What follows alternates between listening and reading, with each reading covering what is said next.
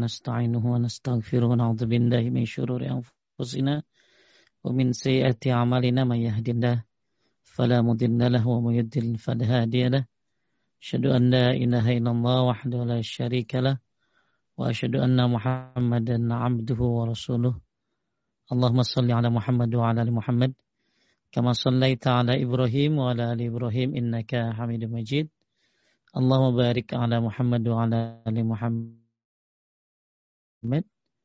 كما باركت على إبراهيم وعلى آل إبراهيم إنك حميد مجيد أما بعد فإن أصدق الحديث كتاب الله وخير الهدي هدي محمد صلى الله عليه وسلم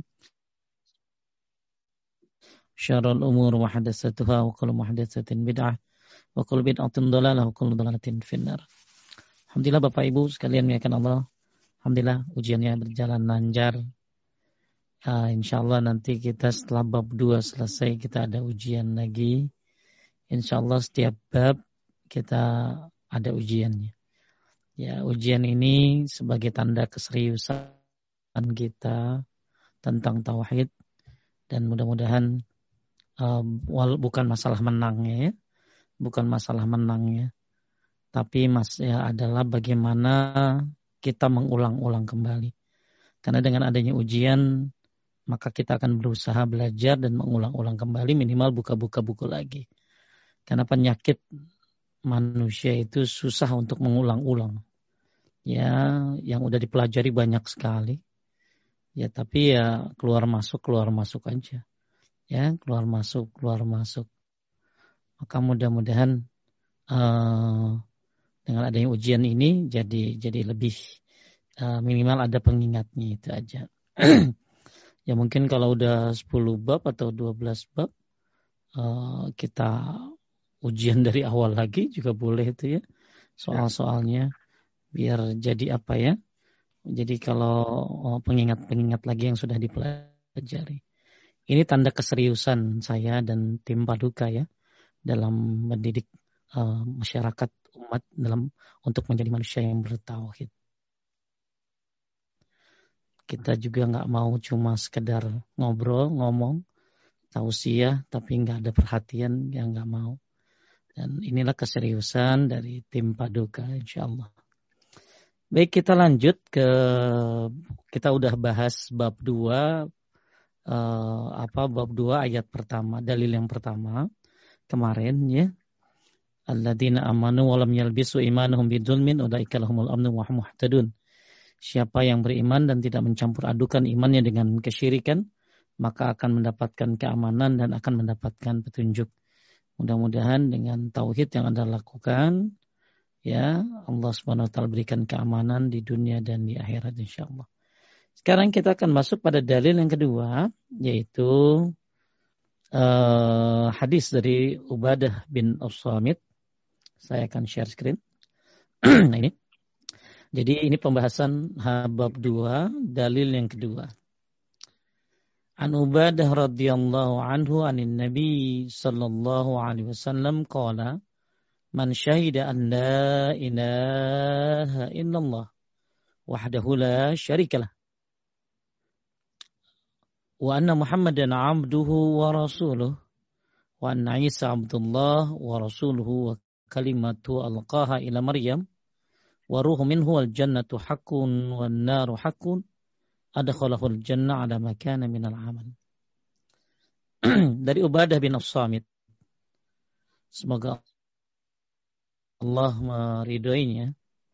Dari Nabi SAW beliau bersabda, barang siapa yang bersaksi bahwa tidak ada sesembahan yang hak kecuali Allah satu-satunya dan tidak ada sekutu baginya dan Muhammad sallallahu alaihi wasallam adalah hamba Allah dan utusannya dan Isa hamba Allah dan utusannya dan Isa adalah kalimat ya dari Allah yang disampaikan ke Maryam dan Ruh dan juga al-jannah adalah benar adanya dan an-nar benar adanya, maka Allah akan memasukkan dia ke surga sesuai kadar amalannya.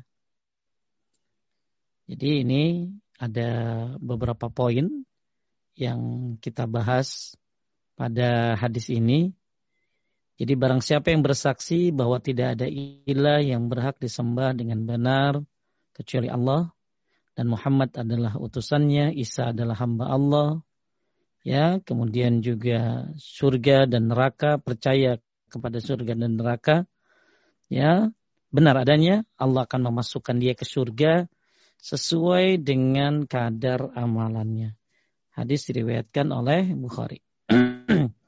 Baik, kita lihat penjelasan dalil kedua. Boleh Kang dibantu? Ya, siap. Penjelasan dalil kedua. Penjelasan umum hadis ini, Allah Subhanahu wa taala akan memasukkan ke dalam surga seseorang yang bersaksi bahwa pertama, tidak ada sesembahan yang hak kecuali Allah satu-satunya. Dua, Muhammad sallallahu alaihi wasallam adalah hamba dan utusan Allah. Nomor tiga, Isa alaihi salam adalah hamba dan utusan Allah. Empat, Isa alaihissalam adalah salah satu makhluk yang Allah subhanahu wa ta'ala ciptakan dengan ucapan kun, jadilah, yang ditiupkan ke rahim Maryam, sehingga Isa bisa terlahir tanpa ayah. Yang kelima, surga dan neraka benar adanya. Surga balasan bagi orang yang beriman dan bertakwa kepadanya, sedangkan neraka balasan bagi orang yang kafir dan durhaka kepadanya. Makna bersaksi dalam hadis tersebut tidaklah cukup hanya mengucapkan saja, namun juga terkandung syarat-syarat yang lain, sebagaimana penjelasan para ulama dalam menyebutkan syarat-syarat la ilaha illallah. Baik, jadi pada hadis ini ada beberapa poin. Yang pertama, ini akan kita bahas satu-satu. Tidak ada sesembahan yang hak kecuali Allah satu-satunya. Kemudian Muhammad sallallahu alaihi wasallam adalah hamba dan utusan Allah. Kemudian tentang Isa adalah utusan Allah. Nah, di sini Allah gandengkan ya antara Nabi Muhammad dengan Isa.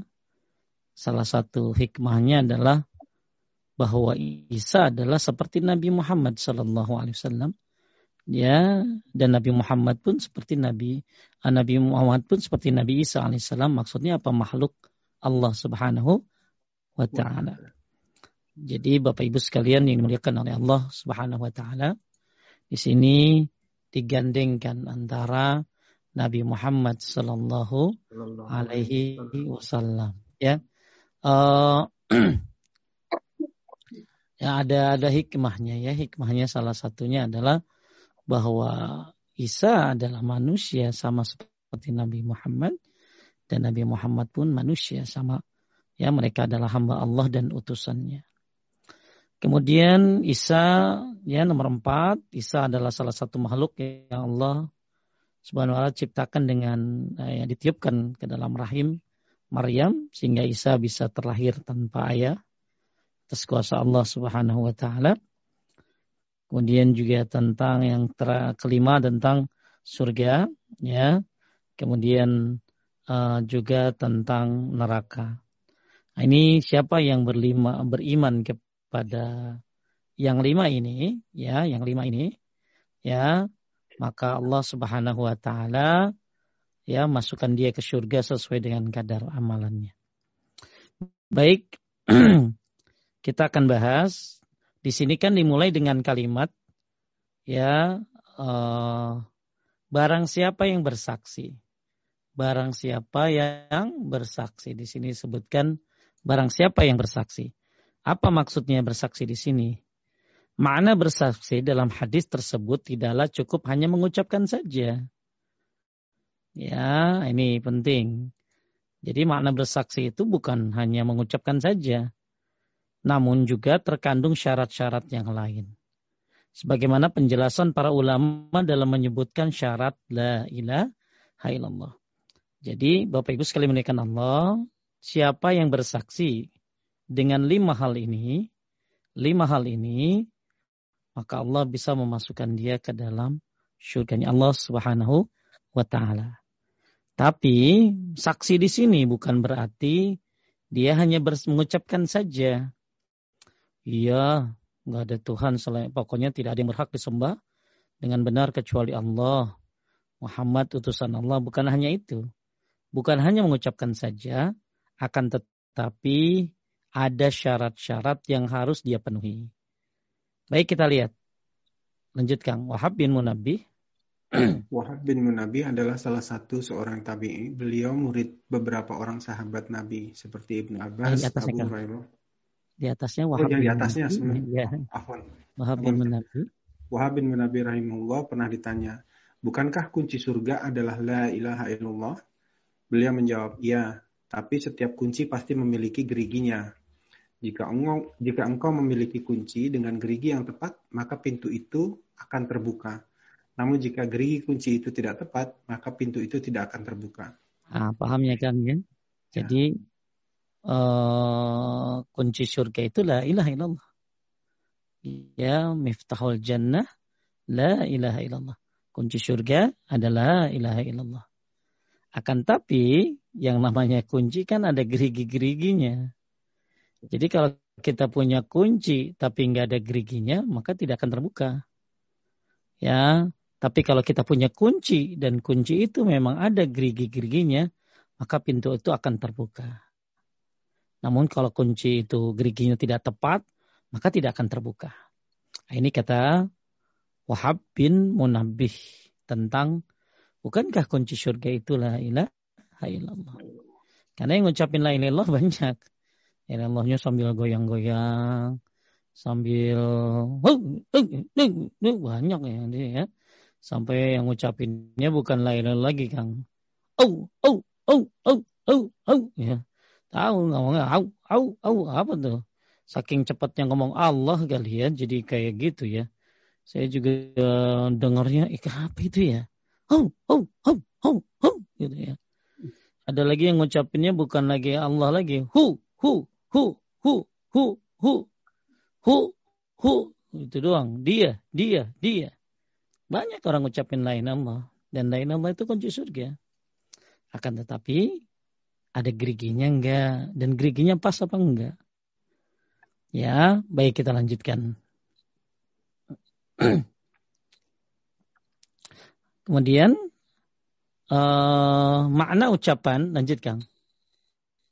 Makna ucapan dari Wahab bin Munabbih di atas adalah tidak cukup bagi seseorang sekedar mengucapkan la ilaha illallah.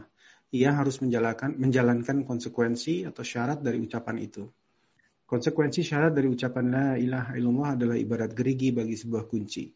Benar bahwa la ilaha illallah adalah kunci surga. Namun konsekuensi yang dijalankan setelah mengucapkan la ilaha illallah adalah gerigi yang menentukan apakah pintu surga itu terbuka atau tidak. Baik, lanjut Al Hasan. Ya, Al Hasan Al Basri rahimahullah pernah bertanya kepada seseorang, "Apa yang kau persiapkan untuk kematian?" Orang itu mengatakan, "Persaksian, syahadat, la ilaha illallah." Al Hasan Al Basri menyatakan, sesungguhnya bersama persaksian itu ada syarat-syarat yang harus dipenuhi. Baik. Ya, setelah kita tanggung. Ya. Al Hasan Al Basri. Al Hasan Al Basri adalah seorang tabi'i. Beliau murid dari beberapa orang sahabat Nabi seperti Anas bin Malik, Ibnu Abbas, Imran bin Husain, Al Mughirah bin Syu'ah, dan Jabir. Ya, jadi apa yang kau persiapkan untuk kematian? La ilaha illallah. Kata Hasan Al-Basri, sungguhnya bersama persaksian itu. Jadi dia mengatakan bahwa yang dipersiapkan untuk kematian adalah persaksian, syahadat, la ilaha illallah. Maka kata beliau, sungguhnya bersama persaksian itu ada syarat-syaratnya. Jadi kita lagi mau bahas 5 hal ini. Ya, 5 hal ini akan kita bahas khususnya nomor 1 dan nomor 2. Karena siapa? Kembali lagi kepada hadis di atas. Ya, siapa yang bersaksi ya dengan kelima hal ini, maka Allah masukkan dia ke dalam surga sesuai dengan kadar amalannya. Oleh karena itu di sini bersaksi. Ya, dan bersaksi ini bukan hanya sekedar dia mengucapkan, akan tapi ada syarat-syarat yang harus dia kerjakan. Ya. Kemudian tadi sebagaimana yang sudah diterangkan dari Wahab bin Munabbih bahwa kunci surga itu la ilaha illallah, tapi kunci itu harus ada geriginya. Kemudian kata Hasan Al-Basri bahwa setelah persaksian maka itu ada syarat-syaratnya. Baik. Para ulama setelahnya kemudian mengumpulkan dalil-dalil, merangkumnya dalam penjelasan tentang apa saja syarat-syarat terkandung dalam la ilaha illallah. Syarat-syarat tersebut harus terpenuhi sebagaimana diibaratkan sebagai gerigi dalam kunci untuk membuka pintu surga. Apa sih syarat la ilaha illallah itu? Ada 7. Ya, jadi Bapak Ibu, kita akan belajar bagaimana supaya kita bukan hanya bersaksi, tapi bersaksi di sini ada hal yang harus kita jalankan. Konsekuensinya dari sebuah persaksian adalah sebagaimana yang disebutkan oleh Ibnu Abbas, ya, bahwa bersama persaksian itu ada syarat. Bersama persaksian itu ada syarat. Anda bersaksi tiada yang berhak disembah dengan benar kecuali Allah, maka ada syaratnya. Anda bersaksi bahwa Muhammad adalah utusan Allah, maka ada syaratnya. Baik, kita lihat syarat la ilaha illallah ada 7. Yang pertama, mengetahui maknanya. Al-ilmu. Sebagaimana Quran surat Muhammad ayat 19, fa'alam annahu la ilaha illallah. Jadi syarat la ilaha illallah ada 7. Ya. Banyak orang ngucapin la ilaha illallah tapi nggak ngerti syaratnya. Ya, banyak orang ngucapin la ilaha illallah tapi dia nggak tahu rukunnya, dia nggak tahu syaratnya. Kalau rukun la ilaha illallah itu adalah nafi dan isbat. Nafi itu adalah la ilaha. Itu nafi namanya, meniadakan. Kemudian isbat illallah, itu itu isbatnya. Jadi syarat rukun la ilaha illallah itu ada 2, nafi dan isbat. Meniadakan kemudian menetapkan. Nah, kalau syarat la ilaha illallah itu ada 7. 1, al-ilmu. Maksudnya apa? Mengetahui maknanya. Ya, kita harus ngerti makna la ilaha illallah. Kemudian nomor 2, syarat la ilaha illallah itu yakin. Yakin dan tidak ragu akan kandungan maknanya. Al-yakin. Nanti akan kita bahas. Kemudian menerima konsekuensi dari ucapan la ilaha illallah dengan lisan dan hatinya serta tidak menolaknya. Al-qabul. Ya, nah ini. Ya, ilmu, yakin, qabul, ya. Kemudian yang keempat, syarat la ilaha illallah itu tunduk terhadap perintah dan larangan yang terkandung dalam la ilaha illallah dan berserah diri kepada Allah. Ini namanya al-inqiyad. Kemudian nomor 5, tunduk nomor 4. Nomor 5 itu jujur. Jujur dalam mengucapkan la ilaha illallah atau kita kenal dengan as-siddiq. Ya, maksudnya apa? Sesuai antara apa yang diucapkan dan diyakini dalam hati. Setelah menjalankan konsekuensinya. Konsekuensinya adalah meninggalkan seluruh peribadatan kepada selain Allah. Berarti kalau ada orang ngomong la ilaha illallah tapi dia masih percaya kepada selain Allah, masih melakukan kesyirikan, maka berarti dia enggak siddiq, enggak jujur dalam mengucapkan la ilaha illallah. Ini pendusta namanya. Ya, betapa banyak orang mengucapkan la ilaha illallah tapi dia melakukan kesyirikan. Masih percaya dengan hal-hal yang berbau kesyirikan. Bahkan dia melaksanakannya. Dan dia percaya. Maka hal seperti ini dia tidak jujur dengan la ilaha illallahnya. Ya. Sebagaimana sabda Rasulullah sallallahu alaihi wasallam, "Man qala la ilaha illallah wa kafara bima yu'bad min dunillah." Haruma maluhu wa damu wa hisabuhu ala Allah. Siapa yang mengucapkan la ilaha illallah dan mengkufuri segala yang disembah selain Allah. Jadi mengkufuri semua yang disembah selain Allah. Ya, menolak semua yang disembah selain Allah. Mengingkari semua yang disembah selain Allah. Maka haramlah hartanya, darahnya, serta perhitungannya diserahkan kepada Allah. Jadi banyak orang mengucapkan la ilaha illallah tapi tidak jujur. Dia tidak mengkufuri segala yang disembah selain Allah. Udahlah, nggak apa-apa. Ya, Kenapa sih nggak boleh? Yang penting kan kita bertauhid, ya. Tapi dia tidak mengingkari sesembahan selain Allah. Maka ini dia tidak jujur, ya, tidak jujur. Kemudian nomor 6 ikhlas dalam mengucapkannya karena Allah. Ya, karena nggak sedikit kan orang nikah sama orang mana ya, sama orang non Muslim. Kemudian dia masuk Islam tuh orang non Muslimnya, ya dia baca syahadat. Terus habis dia habis dia nikah nggak sholat, ya gimana? Orang kok ngucapin syahadat tapi nggak sholat, ya orang ngucapin syahadat.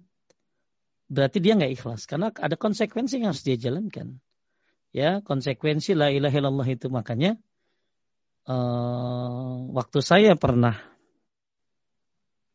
Jadi waktu itu ustadznya mungkin nggak datang ya. Saya lagi sholat di daerah, kalau nggak salah daerah Cibubur ya.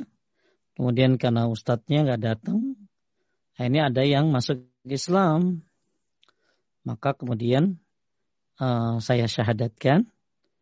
Kemudian setelah itu saya kasih sedikit wejangan tentang yang lagi saya bahas nih, Jadi saya bahas ini buat orang salah satunya buat orang yang baru masuk Islam. Saya bahas deh tuh orang Islam tuh kalau udah masuk Islam tuh harus punya ilmu, yakin, ikhlas, jujur, patuh, cinta, menerima. Ya, tuh saya terangin sama dia. Ya, saya ulangi, orang Islam tuh kalau udah ngucapin syahadat, maka dia harus punya menjalankan syarat-syaratnya. Ilmu, yakin, ikhlas, jujur, patuh, cinta, menerima. Ya. Jadi kalau ada orang yang akhirnya dia masih syirik, berarti dia tidak ikhlas. Akhirnya setelah saya baca syahadat, saya kasih sedikit tausiah. Tiba-tiba ada bapak-bapak, ternyata bapak itu sepertinya dia pembimbing para mu'alaf. Akhirnya pembimbing para mu'alaf ini ngomong begini. Banyak orang, yuk ikut saya kamu. Jadi itu mu'alafnya dibawa sama dia. Ikut saya. Kamu akan saya ajari sholat. Karena banyak orang masuk Islam begitu mudahnya dengan syahadat. Tapi dia keluar dari Islam karena tidak mengerjakan sholat. Ya, nah ini ternyata ya itu kan dia mu'alaf, membina para mu'alaf. Mungkin ada pengalaman-pengalaman yang banyak orang masuk Islam, akan tapi dia tidak melaksanakan sholat. Nah ini termasuk ada kunci tapi nggak ada geriginya. Dan bahkan dengan meninggalkan sholat, dia bisa termasuk masuk kepada kekafiran. Na'udzubillahi min dzalik. Ya. Kemudian ketujuh, cinta terhadap kandungan yang terdapat dalam la ilaha illallah, maksudnya mahabbah. Baik, inilah syarat-syarat la ilaha illallah. Mudah-mudahan ibu dengan mudah bisa menghafalkannya. Ilmu, yakin, ikhlas, jujur, patuh, cinta, menerima. Kalau saya suka nyingkat jadi Ilyas jatuh cinta. Ilyas jatuh cinta. Ilyas ilmu, yakin, ikhlas. Itu Ilyas tuh. Silakan nih kalau Kang Rosid. Coba Kang Rosid sebutkan syarat la ilaha illallah. Naonnya. Ya. Ah, kan susah deh tuh. Ya. Tapi kalau disingkat begitu Ilyas jatuh cinta. Ilyas berarti ilmu, Y-nya yakin, S-nya ikhlas. Ilyas, ilmu, yakin, ikhlas. Jatuh berarti jujur, tuhnya berarti patuh. Kemudian cinta, A-nya menerima, dimasuk-masukin aja dah. Ilyas jatuh cinta. Ilyas jatuh cinta. Coba Kang, apal deh Kang, coba. Ilyas jatuh cinta berarti? Ilmu, yakin, ikhlas, jujur, patuh, cinta, dan menerima. Wah, insya Allah. Gampang banget ngapalinnya. Tapi nanti kalau dibilangin nama ustadz lain, sebutkan syarat la ilaha illallah, jangan dijawabnya Ilyas jatuh cinta, jangan ya. Itu cuma ringkasan doang dari saya biar gampang.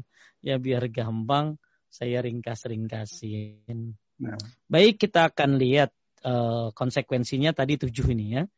Jadi bukan hanya bersaksi orang menyatakan tidak ada ilah yang berhak disembah dengan benar kecuali Allah, tapi dia juga harus tahu syarat-syaratnya sebagaimana kunci yang harus ada gigi-giginya. Nah tadi 7 tadi, ilmu, yakin, ikhlas, jujur, patuh, cinta, menerima. Sekarang kita akan bahas yang pertama, al-ilmu, yaitu ilmu. Allah Ta'ala berfirman, fa'lam annahu la ilaha illallah wastaghfir lidzambik, maka ketahuilah bahwa sungguhnya tidak ada sesembahan yang hak selain Allah. Ini dalilnya, bahwa al-ilmu qabla al-amal, ilmu itu sebelum beramal. Ya, maka ketahuilah, berarti kita harus belajar. Ya, harus belajar tentang tauhid, belajar tentang akidah yang bagus, yang benar. Belajar apa sih ya hal-hal yang berkaitan ya dengan tauhid, apa itu syirik, ya harus belajar. Ya inilah yang pertama, al-ilmu. Kemudian Allah berfirman, illa man syahida bil haqqi wa hum ya'lamun, kecuali mereka mengetahui yang hak dan mereka meyakininya. Mereka mengetahui itu ya, mereka mengetahui yang hak dan mereka meyakininya. Illa man syahida bil haqqi wa hum ya'lamun. Jadi mereka mengetahui gitu loh. Jadi bukan hanya ngomong tapi tahu gitu loh. Ya, maka banyak orang yang ngomong la ilaha illallah tapi enggak punya ilmunya, enggak tahu. Ya, maka ini yang pertama, syarat la ilaha illallah. Gigi-gigi daripada la ilaha illallah adalah ilmu yang pertama. Ya, para ahli tafsir boleh kang baca. Ya, para ahli tafsir menjelaskan maksud dari illa man syahida adalah kecuali mereka yang mengetahui apa yang mereka syahadatkan tersebut oleh lisan dan hati mereka, mungkin ya maksudnya. Ya, lisan dan hati mereka, betul. Ya, lisan dan hati mereka. Dari Utsman bin Affan radhiyallahu anhu, beliau berkata bahwa Rasulullah SAW, nah Ustaz, dia bersabda, barang siapa yang mati dan ia mengetahui bahwa tiada sesembahan yang berhak disembah, bahwa tiada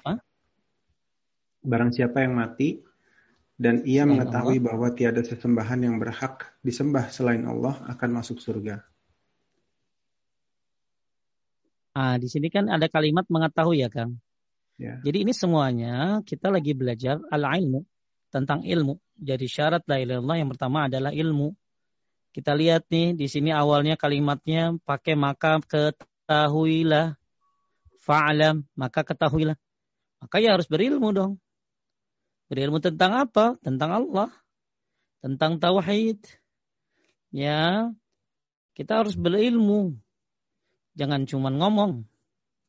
Kemudian ada lagi tadi wahum ya'lamun, dan mereka mengetahui juga di sini. Ya.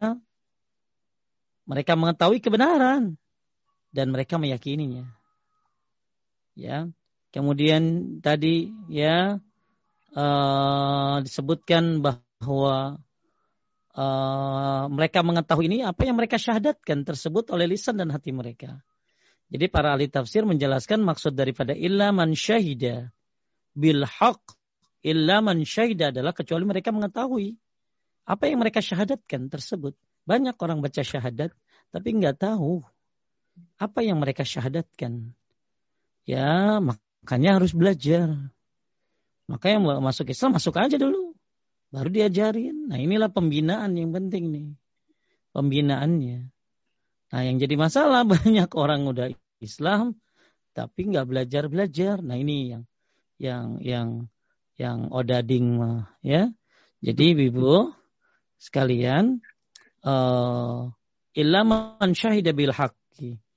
Ya, jadi kita bukan hanya mengatakan ya, akan tetapi juga harus mengetahui. Termasuk di sini tadi dibaca man mata wa huwa ya'lamu. Siapa yang mati dan ia mengetahui. Mengetahui apa? la ilaha illallah dakhalal jannah. Dia mati dalam keadaan bertauhid.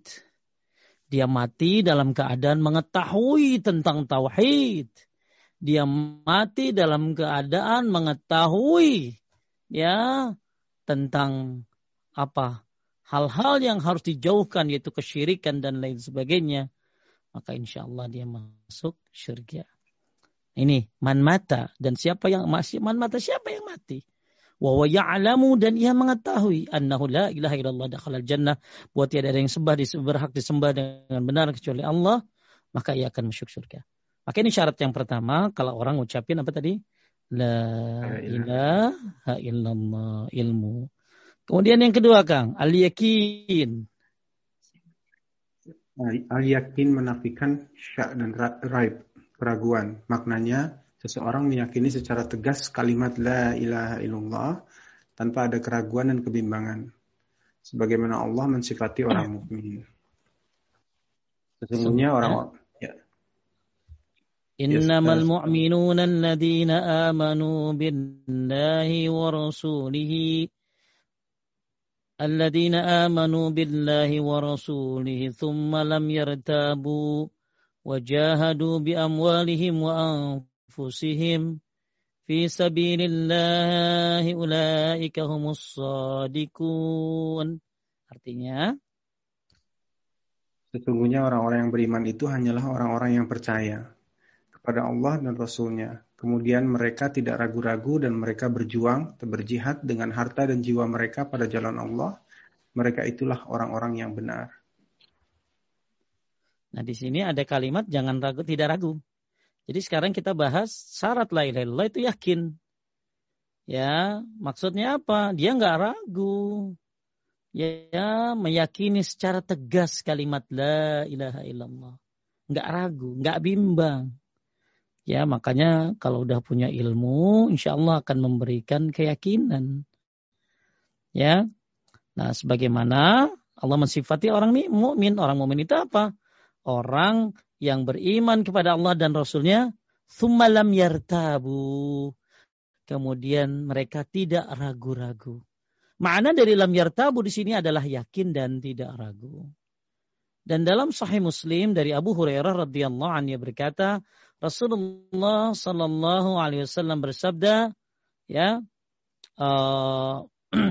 ini ya, asyhadu an la ilaha illallah wa anna rasulullah la yalqallahu bihi ma 'abdun, asyhadu an la ilaha illallah wa anni rasulullah la yalqallahu bihi ma 'abdun ghairu syakkin fima, ya di sini ghairu syakkin bihima fihima illa dakhalal jannah. Coba kita lihat.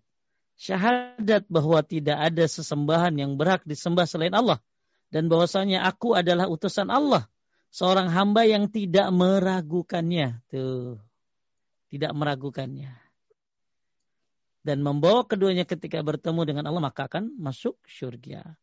Jadi Bapak Ibu, ya, siapa yang bersyahadat, ya, bersaksi tiada yang sembah dengan benar selain Allah, dan Nabi Muhammad adalah utusan Allah, seorang hamba yang tidak meragukan, ya, dan membawa keduanya ketika bertemu dengan Allah, akan masuk surga.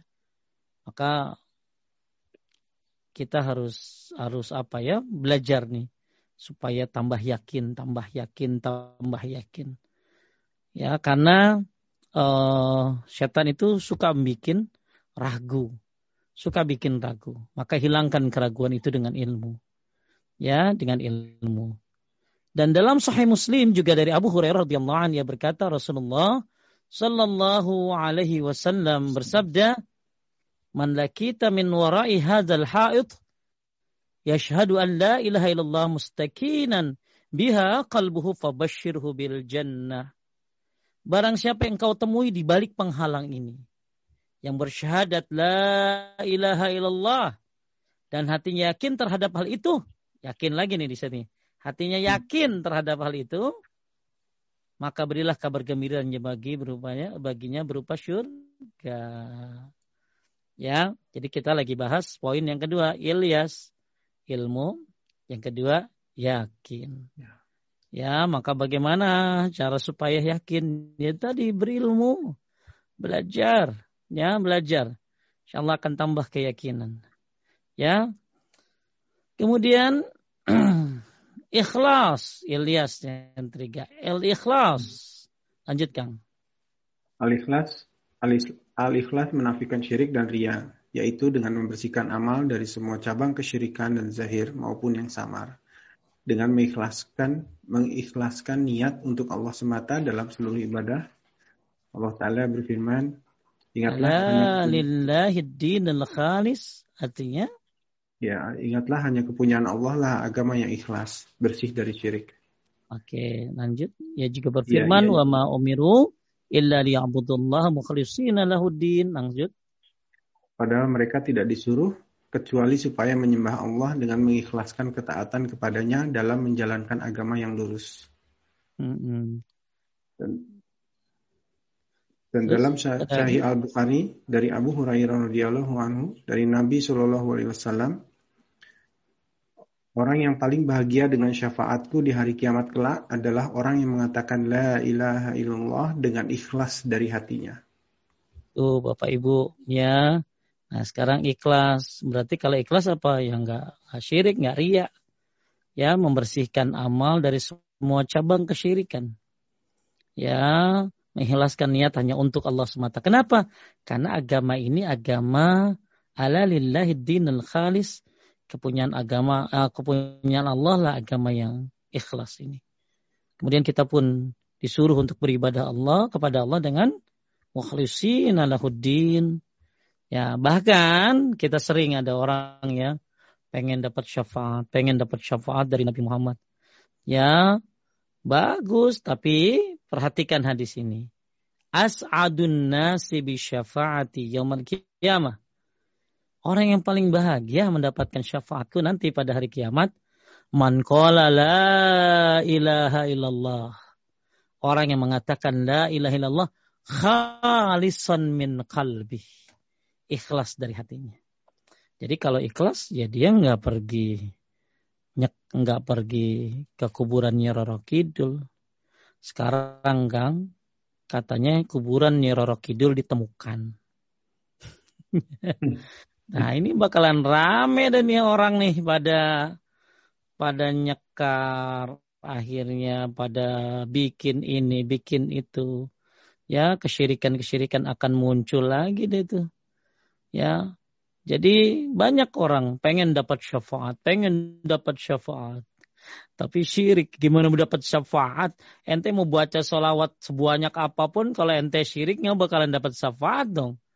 Ya, kenapa? Qulillah syafaatu jami'an. Syafaat itu semuanya milik Allah. Gimana ente dapat syafaat dari Nabi Muhammad kalau ternyata ente menyekutukan Allah? Ya, bahkan tadi disebutkan bahwa orang yang berbahagia mendapatkan syafaat Nabi adalah orang yang mengatakan la ilaha illallah ikhlas dari hatinya. Berarti kalau mending solawatnya yang sunnah. Wih, ini mah nih baca solawat ini dia sebutin solawatnya ngaco. Ya, tahu solawat dari mana itu? Baca 7.000 kali, Masya Allah 7.000. Ya, mulut gempor, boro-boro dapat syafaat. Amalan bid'ah. Ya, yang lucu lagi, ada orang bilang begini Kang, kita minta ampun kepada Nabi Muhammad. Masya Allah, minta ampun kepada Allah. Atuh.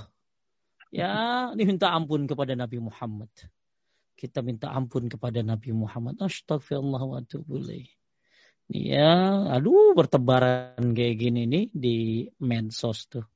Ya, bahkan ada yang bilang begini, Pak Kiai itu punya surga sendiri. Dan dia bisa memasukkan siapapun yang dikehendakinya ke dalam surga. Surga milik Allah tuh, bro. Ini orang kalau nggak punya ilmu tauhid ngaco dia. Maka saya sering bilang, siapa yang belajar tauhid udah kayak benerin jantungnya. Ya, maka insya Allah seluruh badannya bagus. Tapi kalau jantungnya jelek, ya jelek semuanya. Maka amalnya banyak, tapi ada syiriknya, hilang semua. Tapi dosanya banyak, nggak ada syiriknya, Allah bisa ampuni dia. Ya, jadi yang pengen dapat syafaat, ya, maka hendaklah kita mengucapkan la ilaha illallah tapi ikhlas dari hatinya. Inilah poin yang ketiga, ilyas, ilmu, yakin, ikhlas. Kemudian jujur, as-sidqu, lanjutkan. Ya, as-sidqu menafikan al-kazab, yaitu dengan mengucapkan kalimat la ilaha illallah secara jujur dari hatinya, sesuai dengan ucapan lisannya. Allah Ta'ala berfirman ketika mencela orang munafik. Apabila orang-orang munafik datang kepadamu, mereka berkata, kami mengakui bahwa sesungguhnya kamu benar-benar Rasulullah. Dan Allah mengetahui bahwa sesungguhnya kamu benar-benar Rasulnya. Dan Allah mengetahui bahwa sesungguhnya orang-orang munafik itu benar-benar orang pendusta. Lanjut. Ya. Karena orang-orang munafik mengucapkan kalimat la ilaha illallah, namun tidak secara jujur. Allah Ta'ala berfirman, Alif Lam Mim, apakah manusia itu mengira bahwa mereka dibiarkan saja mengatakan kami telah beriman, sedang mereka tidak diuji lagi, dan sesungguhnya kami telah menguji orang-orang yang sebelum mereka. Maka sesungguhnya Allah mengetahui orang-orang yang benar, dan sesungguhnya dia mengetahui orang-orang yang dusta. Masya Allah, jadi Allah akan uji kita. Ya, Allah akan menguji. Supaya siapa? Supaya apa ya, supaya kami telah menguji orang yang sebelum mereka, maka sungguhnya Allah mengetahui orang yang benar dan sungguh dia mengetahui orang yang dusta. Orang munafik itu ya bohong, ya dusta mereka, ya tidak jujur. Maka kita harus jujur. Ya, apa maksud di sini? Ya, kejujuran itu. Ya, jadi orang munafik itu bilang kami mengakui bahwa sungguhnya kamu benar-benar Rasulullah. Ya, ternyata bohong. Kan ada orang sekarang kan ngaku orang Islam tapi benci banget sama Islam ya. Ya, ngaku orang Islam tapi benci banget sama Islam ya. Astagfirullah, waatubillah. Ya, katanya orang Islam tapi benci banget sama Islam. Ya, apa yang orang Islam lakuin salah aja. Ya, salah aja. Ya, makanya Bapak Ibu sekalian memuliakan Allah, jangan kayak orang-orang munafik, ya, yang mengatakan seperti ini padahal di hatinya nggak seperti itu. Makanya orang-orang munafik mengucapkan kalimat la ilaha illallah namun tidak secara jujur. Allah Ta'ala berfirman, Alif Lam Mim, hasiban nasu ayutraku ayyakulu amanna wa hum la yaftanun. La yuftanun wa laqad fatanna alladhina min qablihim. وَلَيَعْلَمَنَّ اللَّهُ الَّذِينَ صَدَقُوا وَلَيَعْلَمَنَّ الْكَاذِبِينَ. Ya, ini surat Al-Ankabut tadi. Kemudian dalam Sahihain dari Muaz bin Jabar radhiyallahu anhu dari Nabi sallallahu alaihi wasallam, "Wa min ahadin yashhadu an la ilaha illallah wa anna Muhammadar Rasulullah sidqan min qalbihi illa harramahallahu 'alan nar." Tidak ada seorang pun yang bersyahadat bahwa tiada sesembahan yang hak selain Allah dan bahwasanya Muhammad adalah utusan Allah dengan jujur dari hatinya. Kecuali ia pasti diharamkan oleh Allah masuk ke dalam neraka. Ini salah satu syarat la ilaha illallah ya adalah jujur. Kemudian mahabbah, cinta. Apa itu? Lanjutkan. Ya. Mahabbah, cinta menafikan al-buhdu atau benci dan al-karhu, marah, yaitu orang yang mengucapkan kalimat la ilaha illallah, wajib mencintai Allah, Rasulnya, agama Islam, dan mencintai kaum muslimin yang menegakkan perintah-perintah Allah dan menjaga batasan-batasannya, dan membenci orang-orang yang bertentangan dengan kalimat la ilaha illallah dan mengerjakan lawan dari kalimat la ilaha illallah, yaitu berupa kesyirikan atau kekufuran, atau mereka mengerjakan hal yang mengurangi kesempurnaan la ilaha illallah karena mengerjakan kesyirikan serta kebid'ahan. Dan firman Allah, minan nasi may takhudzu min dunillahi anda dan yuhibbunahum ka hubbillah walladzina amanu ashaddu hubban lillah. Lanjut. Dan di antara manusia ada orang-orang yang menyembah tandingan-tandingan selain Allah. Mereka mencintainya sebagaimana mereka mencintai Allah. Adapun orang-orang yang beriman amat sangat cintanya kepada Allah. Jadi ada orang yang menyembah tandingan selain Allah. Mereka mencintainya sebagaimana mereka mencintai Allah. Jadi mereka mencintai Allah 50%, mereka pun mencintai tandingannya 50%. Nah, ini orang kayak begini ya, gak benar ini. Ya, harus full semuanya untuk Allah Subhanahu wa taala dan meninggalkan sesembahan-sesembahan selain Allah. Ini nanti kita ada bab di bab mahabbah ya, tentang kecintaan, bagaimana kecintaan seorang muslim itu sebenarnya kepada Allah Subhanahu wa taala. Jadi ada orang-orang yang menyembah Allah tapi juga melakukan kesyirikan, mencintai Allah tapi juga mencintai selain Allah. Dan di dalam Sahihain dari Anas bin Malik radhiyallahu anhu berkata, ada tiga hal yang jika ada pada diri seorang ia akan merasakan manisnya iman. Apa tuh? An yakunallah wa rasuluhu ahba ilaihi mimma siwahuma. Allah dan Rasulnya lebih ia cintai dari selainnya. Allah dan Rasulnya lebih ia cintai dari selainnya. Ya. Kemudian yang kedua, ya an yuhibbal mar'a la yuhibbuhu illallah. Ia mencintai seorang karena Allah. Yang ketiga, ya, ia benci untuk kembali kepada kekufuran sebagaimana ia benci untuk dilemparkan ke dalam api neraka. Jadi seorang mukmin itu harus benar-benar ya mencintai Allah dan Rasulnya lebih ia cintai daripada selainnya. Allah dan Rasulnya 100%. Bahkan kita harus lebih mencintai Allah dan Rasulnya daripada diri kita sendiri, daripada orang tua kita, bahkan dari seluruh manusia yang ada di dunia ini. Ya, ini namanya apa? Mahabbah, cinta, al-mahabbah. Ya, jadi orang-orang yang mengucapkan la ilaha illallah itu wajib mencintai Allah dan Rasulnya.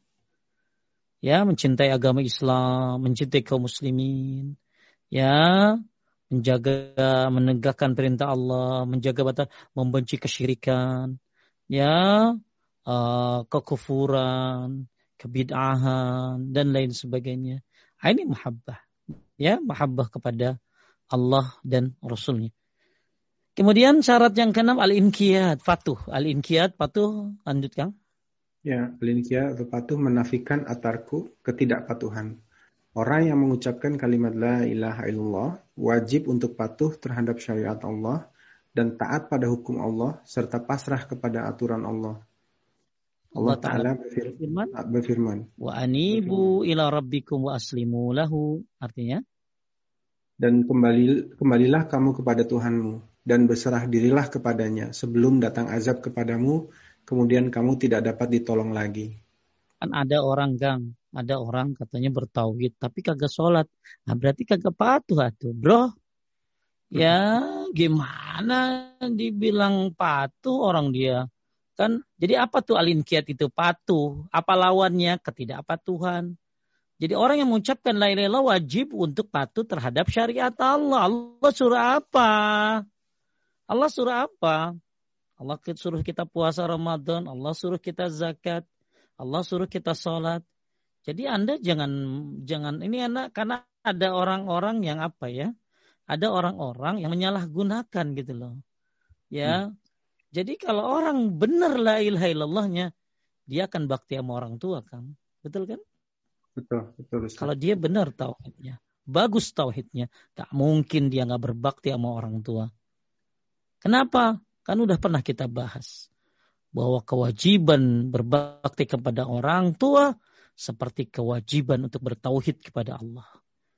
Ada orang katanya ngaji tauhid, akan tetapi ya ternyata dia tidak sholat. Maka orang ini tidak melakukan syarat yang nomor 6, al-inqiyad. Ya, tapi saya suami saya dermawan banget tuh. Wih, ya orang fakir miskin, karyawannya ribuan dinafkahin. Ya. Nah, ini orang kafir juga banyak yang baik begitu mah. Ya. Jadi yang dermawan ya harusnya bertauhid lah. Maka siapa yang bertauhid ya dia akan menjadi manusia yang baik. Jadi al-inqiyat ini patuh. Patuh terhadap apa? Jadi orang yang mengucapkan la ilaha illallah wajib patuh terhadap syariat Allah dan taat kepada hukum Allah serta pasrah kepada aturan Allah. Ya.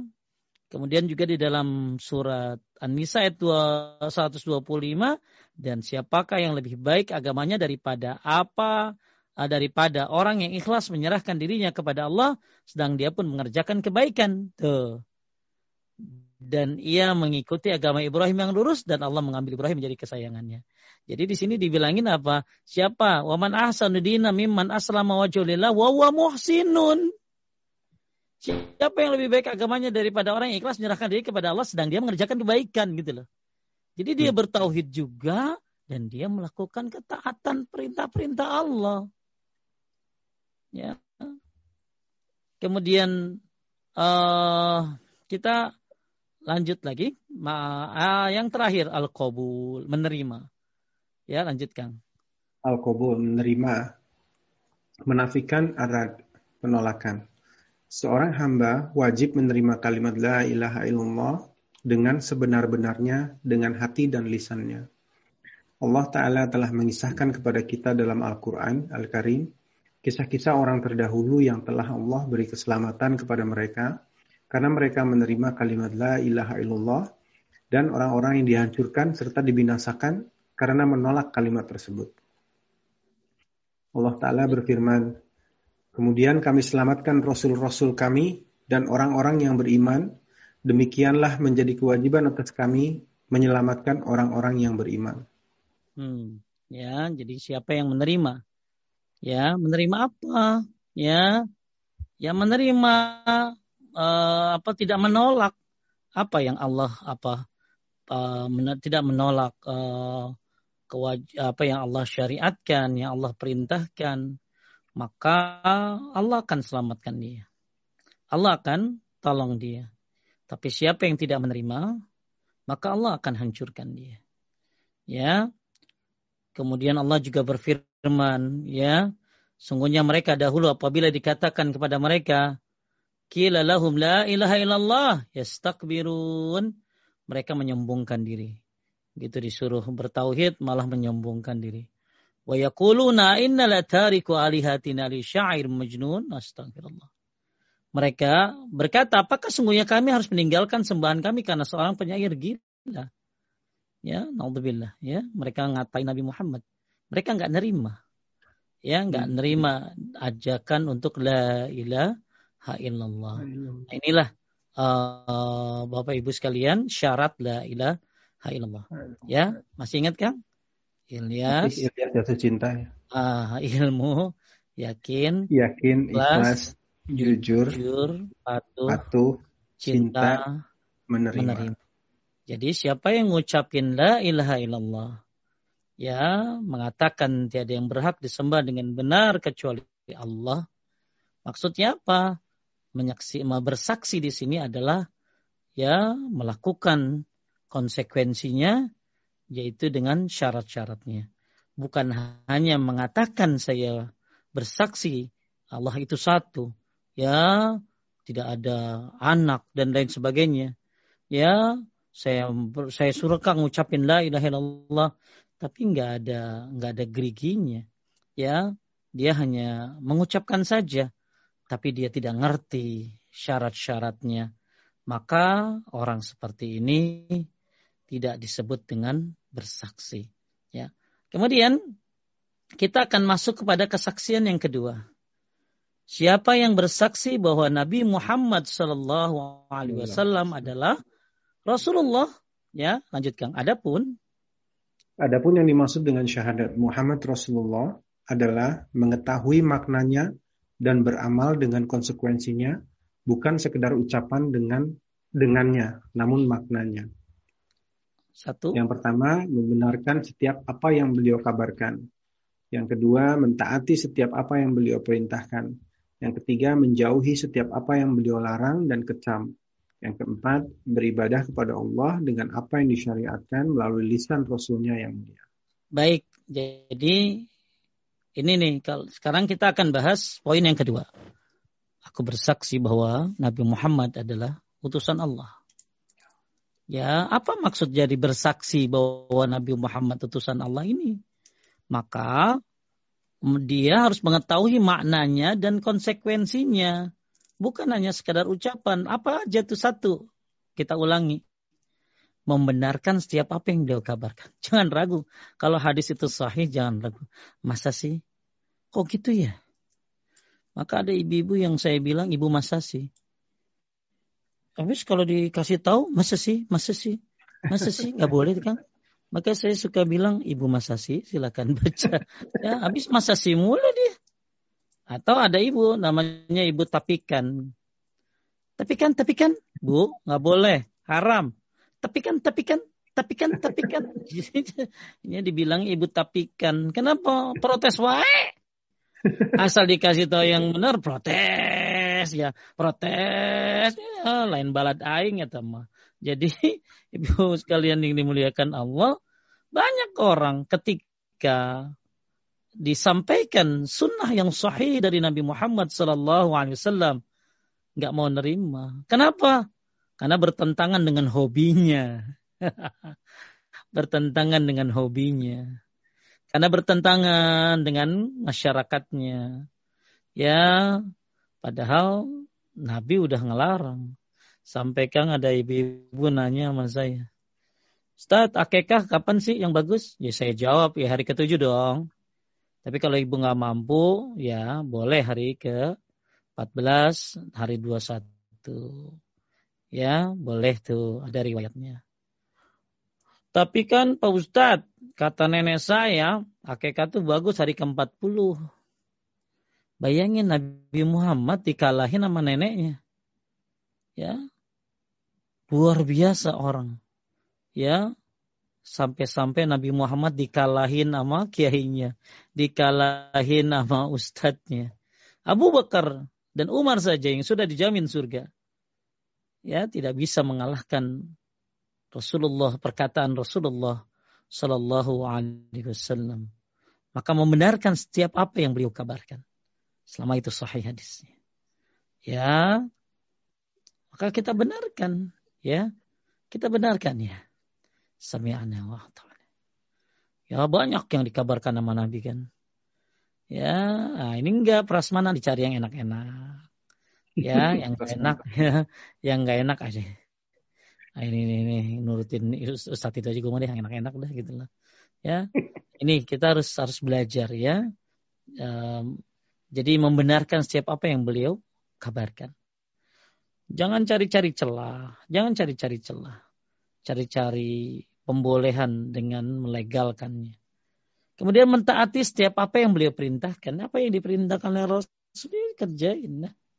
Ya, kerjain. Abu Bakar As-Siddiq, Masya Allah.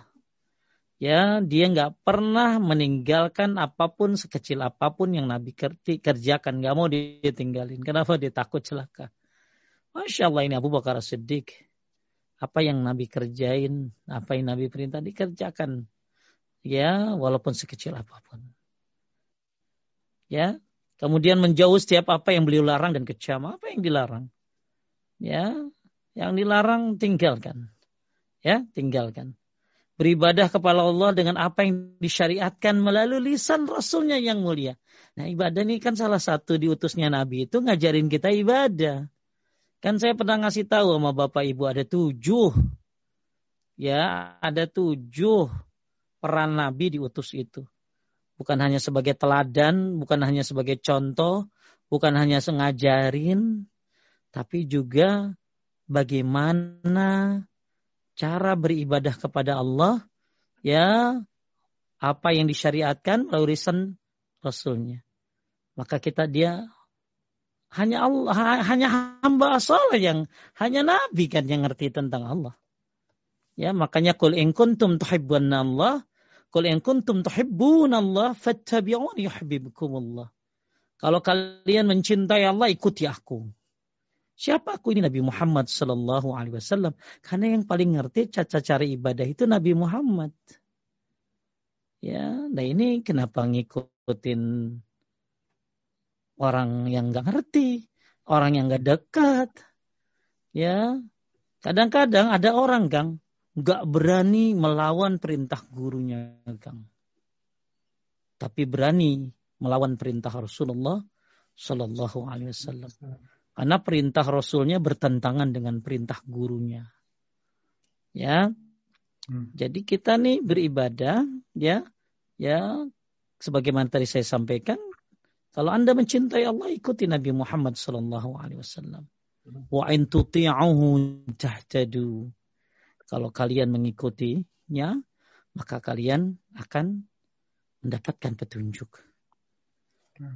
Ya, bukan dengan nafsu dan perkara-perkara baru dalam agama. Lanjutkan, maka wajib atas setiap muslim untuk mengetahui makna syahadatain dengan pemahaman yang benar serta mengamalkan dengan konsekuensi keduanya, yaitu membenarkan dan mengimani serta mengamalkan dengan setiap apa yang Rasulullah Shallallahu Alaihi Wasallam datang dengannya, baik dalam Al-Quran ataupun As-Sunnah, dari apa yang berkaitan dengan akidah, ibadah, dan syariat pada setiap sisi kehidupan. Baik, inilah Bapak Ibu sekalian poin yang kedua ya, dari hadis ini. Kan ada 5 poin ya. Yang kemudian yang poin yang ketiga adalah bahwa Isa alaihissalam adalah hamba dan utusan Allah. Maka kata Syekh Usaimin, ya, diletakkanlah Isa di bawah Nabi Muhammad Sallallahu Alaihi Wasallam dengan tujuan bahwa Nabi Isa adalah seperti Nabi Muhammad Sallallahu Alaihi Wasallam. Ada seorang syekh, Kang, namanya Syekh Wahid Abdus Sallam Bali. Beliau bukan orang Bali, orang Mesir. Ya, namanya aja Wahid Abdus Sallam Bali. Beliau berdakwah, dia bikin buku kecil, ya, dia dakwah. Banyak sekali orang masuk Islam lewat dia, ya, masya Allah. Jadi dia pernah ngobrol-ngobrol sama orang-orang yang orang-orang ini. Dia dijelasin bahwa agama Islam ini itu mencintai, mengakui Nabi Musa, mengakui Nabi Isa, ya. Agama orang-orang Yahudi tidak mengakui Isa dan tidak mengakui Nabi Muhammad Sallallahu Alaihi Wasallam. Orang Nasrani tidak mengakui Nabi Muhammad Sallallahu Alaihi Wasallam. Tapi orang Islam mengakui Nabi Musa, juga mengakui Nabi Isa alaihi salam. Ya, jadi Isa adalah hamba Allah dan utusannya. Ya, Abdullah wa Rasuluh. Kemudian juga Nabi Isa ini, ya, Allah ciptakan tanpa ayah. Ya, kalau memang kan hebat, Nabi Muhammad punya bapak, punya emak. Isa nggak ada bapaknya, tuh lihat, hebat kan. Kalau itu hebatan Adam dong, Kang. Nabi Isa nggak ada ayahnya. Adam mah kagak ada bapak, kagak ada Ibu, ya. Kenapa nggak nyembah Adam aja? Kan salah seperti itu. Jadi Nabi Isa alaihissalam, ya, Siti Maryam ini ditiupkan ke rahimnya, ya, sehingga terlahirlah Nabi Isa alaihissalam.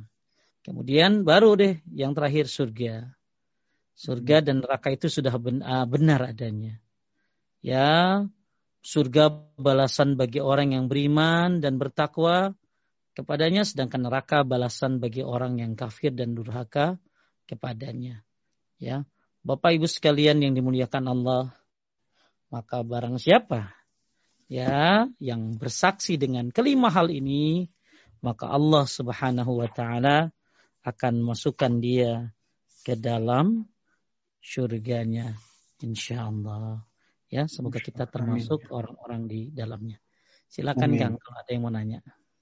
Baik, Ustaz. Alhamdulillah. Terima kasih. Bismillah. Sebelum kita mulai ke pertanyaan, saya share screen untuk kita umumkan lagi yang tadi, Ustaz, pemenangnya. Bukan pemenangnya, nilai tertinggi, supaya kita teringat lagi. Baik, demikian. beserta evaluasi dengan nilai tertinggi dan waktu tercepat untuk Kitab Tauhid bab 1 kemarin itu dari UK dengan username Ifah ya. Lalu dari Indonesia yang tertinggi Aisyah Putri, negara lain dari Hong Kong kebetulan Ibu Risa Martin. Lalu atas perkenan Ustadz kita tambah 5 dari peserta dari Indonesia yang tertinggi. Yang pertama Cindy Banu Hapsari, lalu Elisa Sanusi, Tatu Enoch, Vina Khairunisa, dan Salimawati Zebua. Insya Allah admin akan menghubungi melalui WA. Baik, kita akan masuk ke pertanyaan. Bismillahirrahmanirrahim. Assalamualaikum Ustaz. Bagaimana seorang istri yang suaminya dulu hanya masuk Islam karena ingin menikah dengannya, maksudnya ya di sini. Sikap mungkin. Mohon nasihat Ustaz. Ya. Bapak Ibu sekalian dimuliakan Allah Subhanahu wa taala. Ini kejadian kayak gini memang ada dan makanya sekarang saya pernah karena kejadian saya pernah dulu ngajar beberapa orang-orang seperti ini. Ada Kang orang bule masuk Islam luar biasa. Ya serius. Orang Korea masuk Islam serius. Ya banyak ya orang-orang yang serius ada. Ya karena mereka mempelajari dulu kan. Dulu. Belajar dulu. Yakin baru masuk gitu loh. Ya. Tapi ada orang yang masuknya itu bukan karena belajar. Karena cinta. Bucin.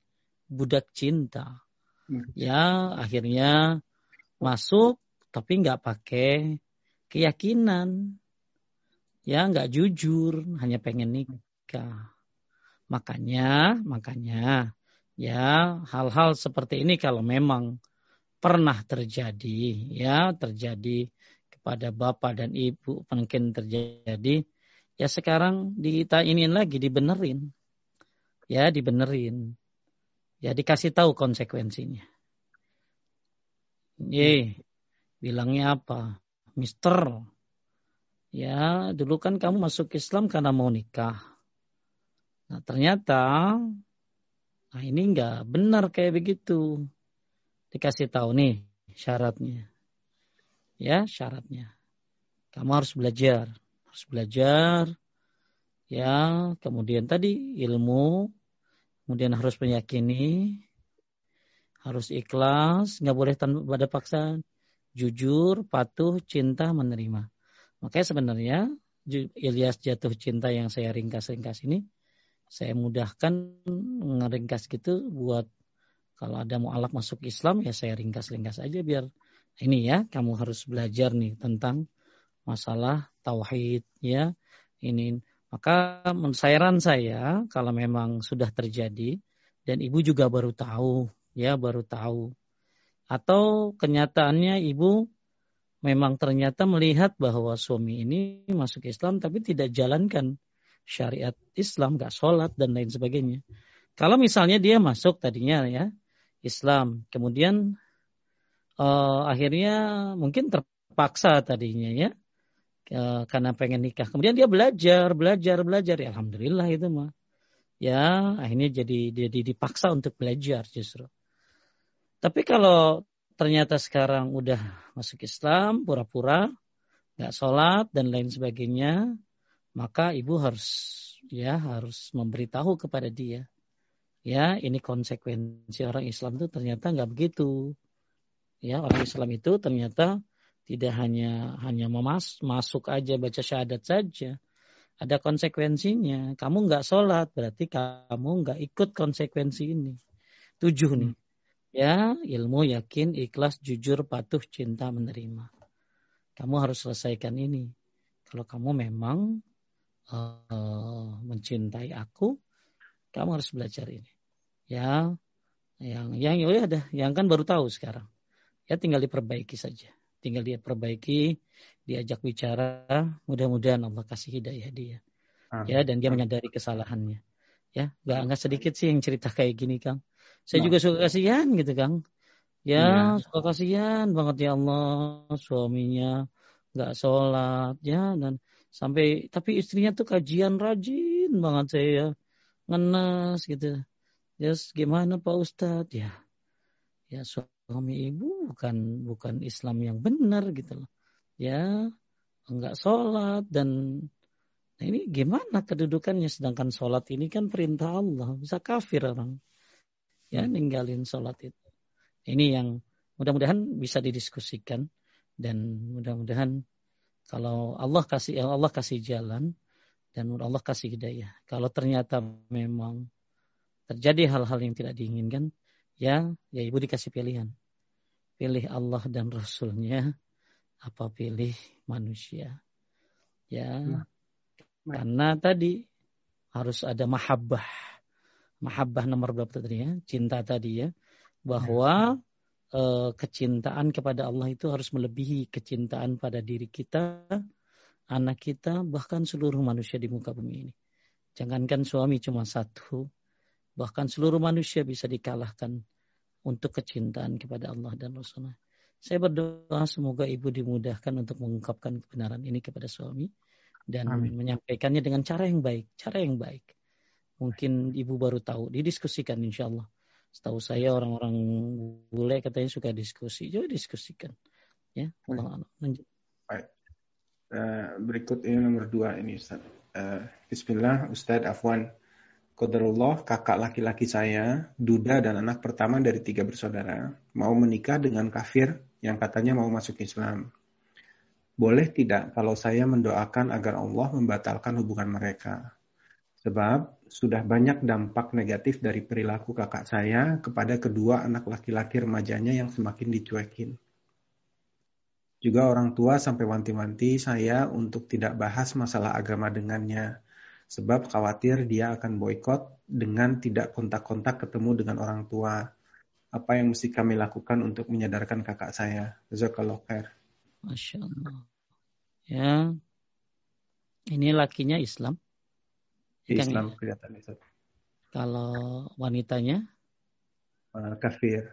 Ya, jadi sebenarnya untuk laki-laki yang Islam, wanita yang ahli kitab dibolehkan. Akan tetapi ada syarat-syarat yang harus dia pahami, dia kuat imannya. Jangan sampai ini lakinya ngikut istrinya. Ya, tapi enggak boleh sebaliknya kalau perempuannya Muslim, lakinya kafir. Tapi ada syarat-syarat yang harus dipenuhi ya. Dan selama masih ada wanita Muslim lebih baik wanita yang Muslim tentunya yang saya sarankan seperti karena nggak sedikit orang ketika menikah beda agama ya lakinya Muslim, ininya non Muslim ya. Tapi dia nggak punya prinsip, nggak punya kekokohan, keteguhan. Sehingga akhirnya anak-anak malah ikut kepada istrinya. Ya, nah ini yang justru harus menjadi pertimbangan lagi. Terus kemudian sekarang pertanyaan kan boleh nggak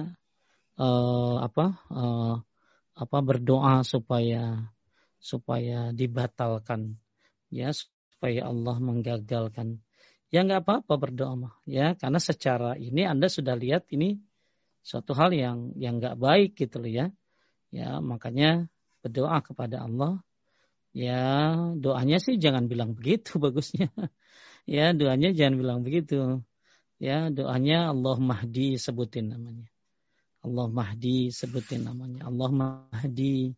Ya Allah belikanlah dia petunjuk. Ya udah paling cukup itu. Ya paling cukup itu udah Allah Mahdi.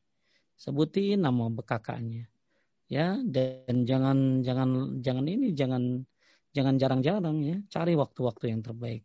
Kompakin semuanya, orang tua, kompakin semuanya mendoakan dia, ya. Mendoakan dia agar dia dapat petunjuk. Cukup itu saja. Karena kalau udah dapat petunjuk, maka dia akan diberikan yang terbaik. Ya, akan diberikan yang terbaik. Maka terus Allah Mahdi sebutin namanya, Allah Mahdi. Jangan remehkan kekuatan doa. Ya, jangan remehkan kekuatan doa. Saya pernah putar mungkin video tentang hebatnya kekuatan doa yang bisa menyebabkan seseorang berubah arah haluannya, ya. Dan doa itu bermanfaat baik itu belum terjadi apun itu sudah terjadi, ya. Misalnya sudah terjadi, ya, maka tetap bermanfaat. Ya, atau ternyata belum terjadi, tetap bermanfaat. Ibu terus berdoa, ya, terus berdoa. Karena ibu udah lihat efek jeleknya. Tapi tadi saran saya doakannya cuman berikan dia hidayah. Ya, lanjut. Pertanyaan berikutnya. Pak Ustadz, sehubungan dengan syirik, bagaimana dengan syirik-syirik kecil yang kita mungkin tidak sadar? Saya pernah baca bahwa syirik kecil itu hanya bisa dibersihkan dengan siksa neraka dahulu. Ini bagaimana? Oh, hubungan dengan syirik, banyak dengan syirik-syirik kecil yang kita mungkin tidak sadar. Saya pernah baca. Kita hanya dibersihkan dengan siksa neraka dulu. Bapak Ibu sekalian dimuliakan oleh Allah Subhanahu wa taala. Pertanyaan saya, udah tobat belum gitu loh. Ya, udah tobat belum? Ya, maka tobat ini akan menghapuskan semuanya. Karena Az-Zumar 53, innallaha yaghfiruz dzunuba jami'an. Ya, bertobat kepada Allah. Makanya salah satu caranya dengan membaca doa. Allahumma inni a'udzubika an usyrika bika wa ana a'lam wa astaghfiruka lima la a'lam. Ini doa bagus Bu ya. Mungkin kalau ada yang tahu tolong dikasih di chatting. Ya Allah, aku berlindung kepadamu dari dosa syirik yang aku ketahui. Dan aku berlindung kepadamu dari dosa syirik yang tidak aku ketahui. Karena dosa syirik yang kita ketahui itu banyak. Apalagi yang tidak diketahui. Dan syirik itu lebih kecil daripada semut hitam di malam, di batu hitam, di atas batu hitam di malam hari. Ya makanya bagus baca doa tadi. Kemudian baca Al-Kafirun sebelum tidur. Baca Al-Kafirun sebelum tidur. Iqra'u qul ya al-kafirun 'inda manamikum fa innahu bara'atun minasyirik. Baca Al-Kafirun sebelum tidur karena itu membebaskan kamu dari kesyirikan. Ya, jadi Ibu, pertama kita bertobat terhadap dosa-dosa yang kita lakukan semuanya, kecil ataupun besar, apalagi syirik kecil. Syirik kecil itu enggak main-main ya. Syirik namanya juga ya, walaupun kecil tapi berbahaya itu syirik kecil itu. Maka kita minta ampun dengan cara tadi sebelum tidur baca Al-Kafirun ya. Kemudian tadi baca doa Allahumma inni a'udzubika usyrika bika wa ana a'lam astaghfiruka lima la a'lam. Dan bertobat ya, Allah misalnya lagi sujud baca doa Allahumma ighfirli dzanbi kullahu dikkahu wa jillahu wa awwalahu wa akhirahu wa alaniyatahu wa sirrahu. Ya, yang tahu doa ini tolong di chatting di chatnya biar tinggal copy paste. Ya Allah ampuni dosaku semuanya, yang besar, yang kecil, yang awal, yang akhir, yang kelihatan dan yang tidak kelihatan. Itu doa sujud diriwayatkan dari Abu Hurairah, dalam riwayat Muslim, sahih. Ya, bagus itu doa sujud tapi sedikit yang hafal. Insyaallah yang sudah sering ngaji sama saya udah hafal sih. Ya, mungkin yang belum tahu silakan di chatting nanti ada atau nanti minta ke Bu Febi. Bu Febi juga udah hafal kali. Ya? Ya. Lanjut. Berikutnya, ada orang pintar menyembuhkan penyakit seseorang dengan menyebut kalimatullah atau dengan sholawat. Apakah ada kemungkinan dia dibantu oleh jin? Bagaimana kita tahu kalau penyembuhan ini murni dari Allah? Yang pertanyaan saya yang saya pengen tanya sama siapa yang nanya ini, dia baca apa gitu loh. Dia baca apa? Karena ruqyah itu ada dua ya Pak, Bu. Ruqyah itu ada dua. Ruqyah syar'i dan ruqyah syirki. Ruqyah syar'i bacanya dari Al-Qur'an. Ya, dia bacaan-bacaan dari Al-Qur'an ya. Makanya orang kita ini kalau dia diruqyah, nah dia juga kadang-kadang nggak ngerti ini Quran apa enggak, yang penting bahasa Arab aja. Makanya begitu ke Arab dia ambilin koran, dia bilang ini Quran ya, bukan itu Quran, itu koran. Lah korannya orang Arab kan tulisan Arab, jadi sangkain Quran padahal koran. Jadi banyak orang Pernah kan waktu itu ya? Ya, mungkin Akang kenal dulu Irina Handono ya. Ya. Ya. Dia kan dulu tuh nyetel orang ngomong bahasa Arab kayak baca Quran. Ternyata itu Injil bahasa Arab. Injil bahasa Arab. Jadi bapak-bapak ibu-ibu kan gak tahu itu Injil bahasa Arab. Orang lagapnya kayak orang ngaji kan gitu ya. Nah. Jadi bapak-bapak ibu-ibu yang orang awam kan gak tahu. Kayaknya ini kayak Quran gitu ya. Kalau yang ustadz ya pasti ngerti kan. Apa nih kayaknya gue gak pernah denger nih kalimat begini nih gitu di Quran ya. Ternyata apa bu? Apa tadi? Quran. Di semua pada jawab Quran. Begitu itu dibilang itu Injil yang berbahasa Arab. Oh, jadi kayak ini aja Kang, ada sendal tulisannya ya Yamin Shimal. Yamin Shimal. Yamin Shimal kan kanan kiri artinya. Wah, di medsos tuh kan ada orang tuh. Nih sendal tulisannya nih Quran. Kurang ajar, enggak beradab, bunuh. Padahal itu artinya kanan kiri. Jadi maksud saya begini, kembali kepada pertanyaan Bapak tadi atau Ibu tadi, yang dibaca apa gitu loh. Yang dibaca apa? Kalau yang dibacanya ayat-ayat yang ayat-ayat Al-Qur'an ya. Jadi ada tiga model jadinya kalau dilihat-lihatnya. Satu, dia benar-benar membaca Quran, ruqyahnya dari Quran, dari hadis. Ada lagi yang baca Quran tapi diselingi dengan kesyirikan-kesyirikan. Ini dia ngegabungin kayak begini nih. Kayaknya kayak baca Quran tapi dicampur-campur. Ya, ada lagi yang memang murni kesyirikan. Makanya terus baca solawat apa? Ya, makanya ini kembali pada pertanyaan. Saya bertanya balik kepada Bapak Ibu tadi, itu yang dibaca apa gitu lah. Terus yang dibaca solawat apa gitu loh. Jangan-jangan bukan solawat tapi syair gitu loh.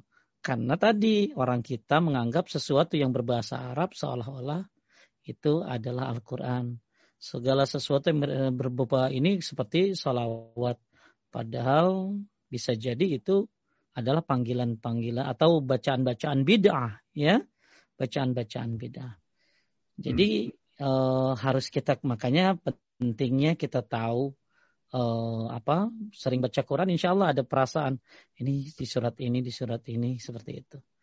Jadi mohon maaf saya agak bingung kalau jawabnya.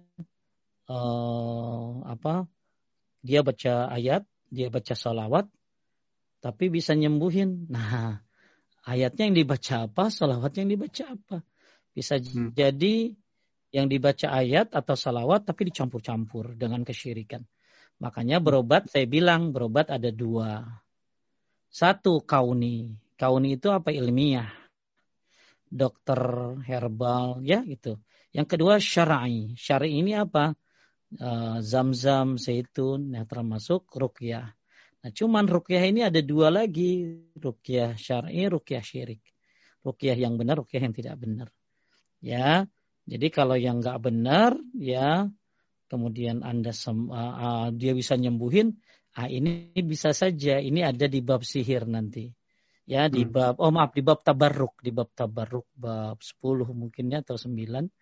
Bahwa ada orang yang memang diuji oleh Allah dengan kesembuhan dari perkara-perkara yang syirik. Contoh Kang, dia megang kuburan, dia sakit kulit tangannya. Begitu megang batu nisan, sembuh Kang. Udah deh, besoknya dia umumin ke orang-orang. Gue sembuh nih, ya, gara-gara kuburan ini. Rame lah akhirnya. Nah, ini jadi istidraj buat dia nih. Ya makanya gara-gara dia ke tempat yang salah, akhirnya tiba-tiba dapat fitnah. Ya, akhirnya dia jadi iklan kesyirikan. Masya Allah dosanya kayak apa. Orang pada datang ke situ dengan sebab dia. Nah inilah setan bisa menjebak manusia dengan alasan dengan berbagai macam cara, apalagi pengobatan. Jangan sampai udah sakit badannya, sakit akidahnya. Wallahu a'lam. Lanjut. Baik, ini sebelum kita ke slide ada pertanyaan yang mau bertanya langsung. Saya kira Novi tadi saya kepencet, mohon maaf. Novi silahkan di-unmute. Assalamualaikum warahmatullahi wabarakatuh. Waalaikumsalam warahmatullahi wabarakatuh. Siapa Novi? Ustaz, ya. Ustaz, saya Novi dari Inggris. Saya dari Indonesia. Iya, saya kangen Indonesia, Ustaz. Sama-sama. Pengen pulang. Terus, Novi, saya pengen ke sana. Wah, itu kayaknya Mbak Popi sama Mbak Feby yang harus ngatur ya. Ustaznya.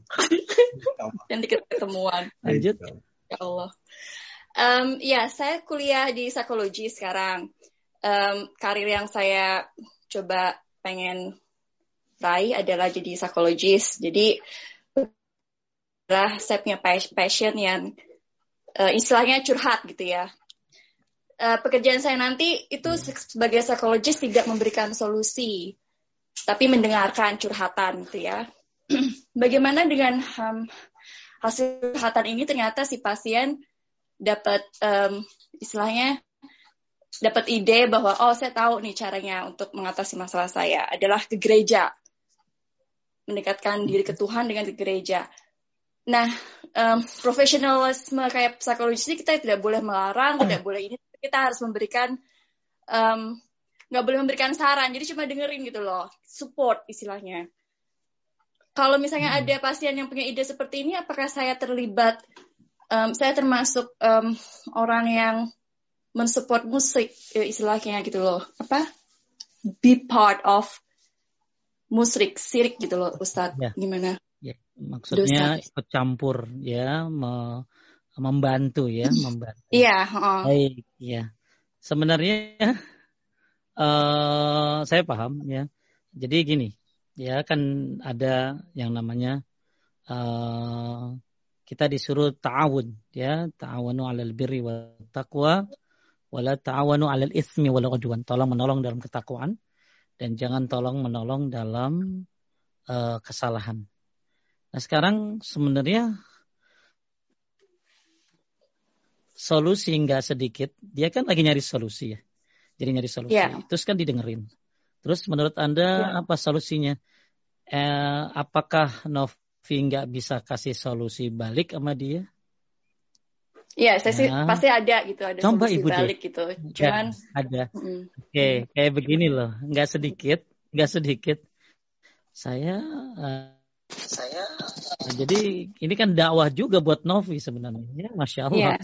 Bisa saja ini jadi lahan dakwah. Saya punya satu bacaan yang ibu bisa dengarkan ya dengan khusyuk, insya Allah jadi tenang. Kasih aja bacaan ayat Al-Quran dari seorang syekh yang suaranya bagus. Gak sedikit orang-orang bule itu bergetar hatinya ya sampai dia nangis ya, ini lagu apa ya. Nah, makanya mungkin Novi pernah lihat di Facebook sebuah eksperimen orang-orang non muslim didengerin Al-Quran. Banyak di antara mereka yang justru terharu, merasa tenang. Bahkan terakhir waktu itu ada seorang bapak nyetel sebuah kaset Quran, kemudian dia masuk ke toko itu sambil ini apa kok jiwa saya tenang sekali, seperti itu. Jadi Novi tidak mendukung saran dia, tapi justru memberikan sebuah ide yang bagus dan sebagian daripada dakwah. Ya, bagian daripada dakwah. Dan saya akan lakukan itu kalau jadi psikolog. Karena Islam ini sumber ketenangan. Berapa banyak, maaf ya, kalau saya pernah dengar orang Korea masuk Islam. Itu Masya Allah. Ya, ternyata katanya di Korea itu persaingan begitu hebat. persaingan begitu hebat sampai ada yang bunuh diri padahal udah lagi jaya-jayanya dia. Ya, karena sudah nggak bisa bersaing lagi. Begitu dia masuk Islam, dia merasa tenang banget. Kenapa? Tujuan tuh bukan itu, tujuan tuh akhirat. Dunia boleh dikejar, tapi bukan supaya nyaman. Tapi dunia dikejar untuk mencapai akhirat. Sebagaimana running text yang saya tulis. Jadi dunia itu untuk mencari akhirat, bukan untuk tentram dengannya. Jadi saya sarankan Novi mulai berdakwah dengan psikologisnya, masya Allah. Dan karena gini, orang-orang yang seperti Novi yang fanatik, yang mereka bukan orang Islam, dia juga dakwah, Vi. Yeah. Ya, dakwah ya. Jadi kenapa dia dakwah Novi enggak gitu loh? Yeah. Ya, kadang-kadang. Karena kita kan dibilangin domba tersesat, Vi, gitu loh. Ya, maka dia juga dakwah. Maksud saya, orang-orang kafir tuh kenceng dakwah. Kenapa kita juga nggak kenceng untuk dakwah? Ya, bahkan kita yang kita dakwahin ini luar biasa. Quran yang tidak ada perubahan, agama yang luar biasa. Makanya, ada satu, coba Nafi bisa jawab pertanyaan saya. Coba jawab ya, Nafi ya. Ada satu agama. Agama ini sering dibuli, sering dituduh, sering dicaci maki, sering banget mendapatkan ketidakenakan orang mendengarnya. Tapi nggak pernah jatuh-jatuh, nggak pernah hilang, bahkan selalu tumbuh. Agama apa? Islam. Yes, like yeah. Lihat Islam diapain? Nggak pernah jatuh. Enggak, justru malah banyak yang kurius sekarang. Mereka tanya saya. Benar. Makanya saya berharap Novi jadi seorang psikiater yang Masya Allah. Novi harus punya ini. Jadi nanti itu kalau dia bisa tenang dalam Islam, masuk Islam, itu pahalanya Novi dapatkan tuh gede banget. Itu. Ya, coba. Ya. Saya pernah dengar katanya di sebuah dia jadi mungkin dia sedang mendalami psikologi juga. Jadi mereka tuh lagi nyari kata-kata yang kalau didengar tenang gitu loh. Iya. Pasti kata-kata yang bikin tenang itu. Katanya, tapi mereka bukan orang Islam ya. Mereka menemukan salah satu kata-kata yang paling enak didengar dan bisa menenangkan hati adalah Allah. Ya, subhanallah. Alhamdulillah. Ya, seperti itu. Mudah-mudahan Novi bisa dakwah. Insya Allah Novi bisa kok. Baik ya. Belajar ya Ustaz. Ya, harus banyak belajar. Insya Allah. Didukung sama Paduka. Disupport sama Paduka. Insya Allah.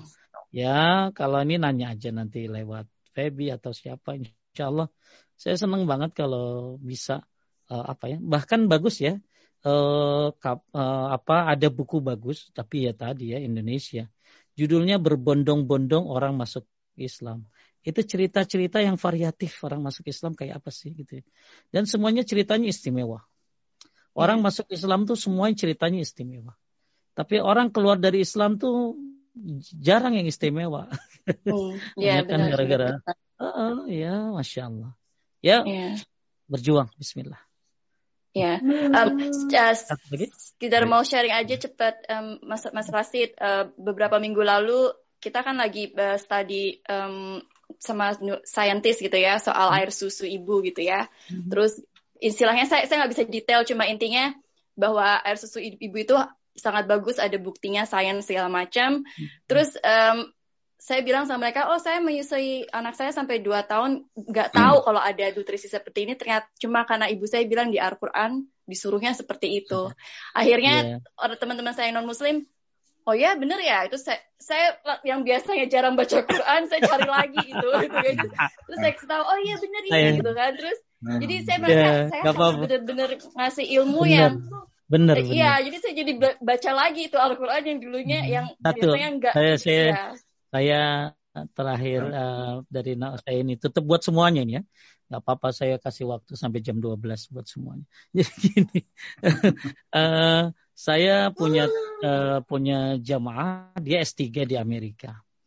Dia suatu ketika dia ketemu sama temannya yang sedang meneliti cara-cara penguburan mayat seluruh agama. Seluruh agama diteliti cara penguburan mayatnya kayak apa. Nah, akhirnya temannya ini nanya sama yang orang Islam. Di Islam kayak apa gitu loh. Lalu dia bingung kan. Dia bingung kan ya. Padahal dia orang Islam tapi gak ngerti cara penguburan kayak apa. Akhirnya teman yang bule ini nerangin.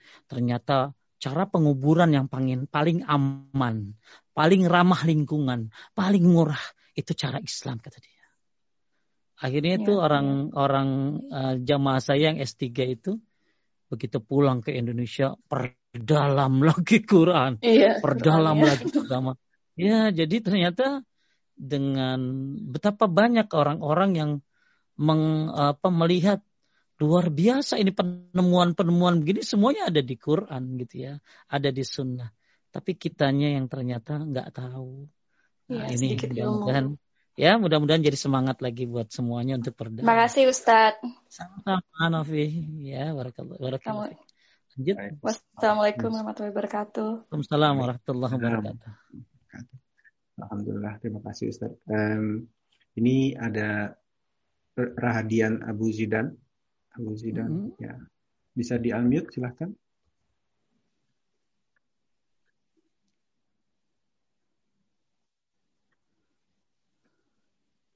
Syukran. Ya. Assalamualaikum warahmatullahi wabarakatuh. Waalaikumsalam warahmatullahi wabarakatuh. Apa kabar Radian?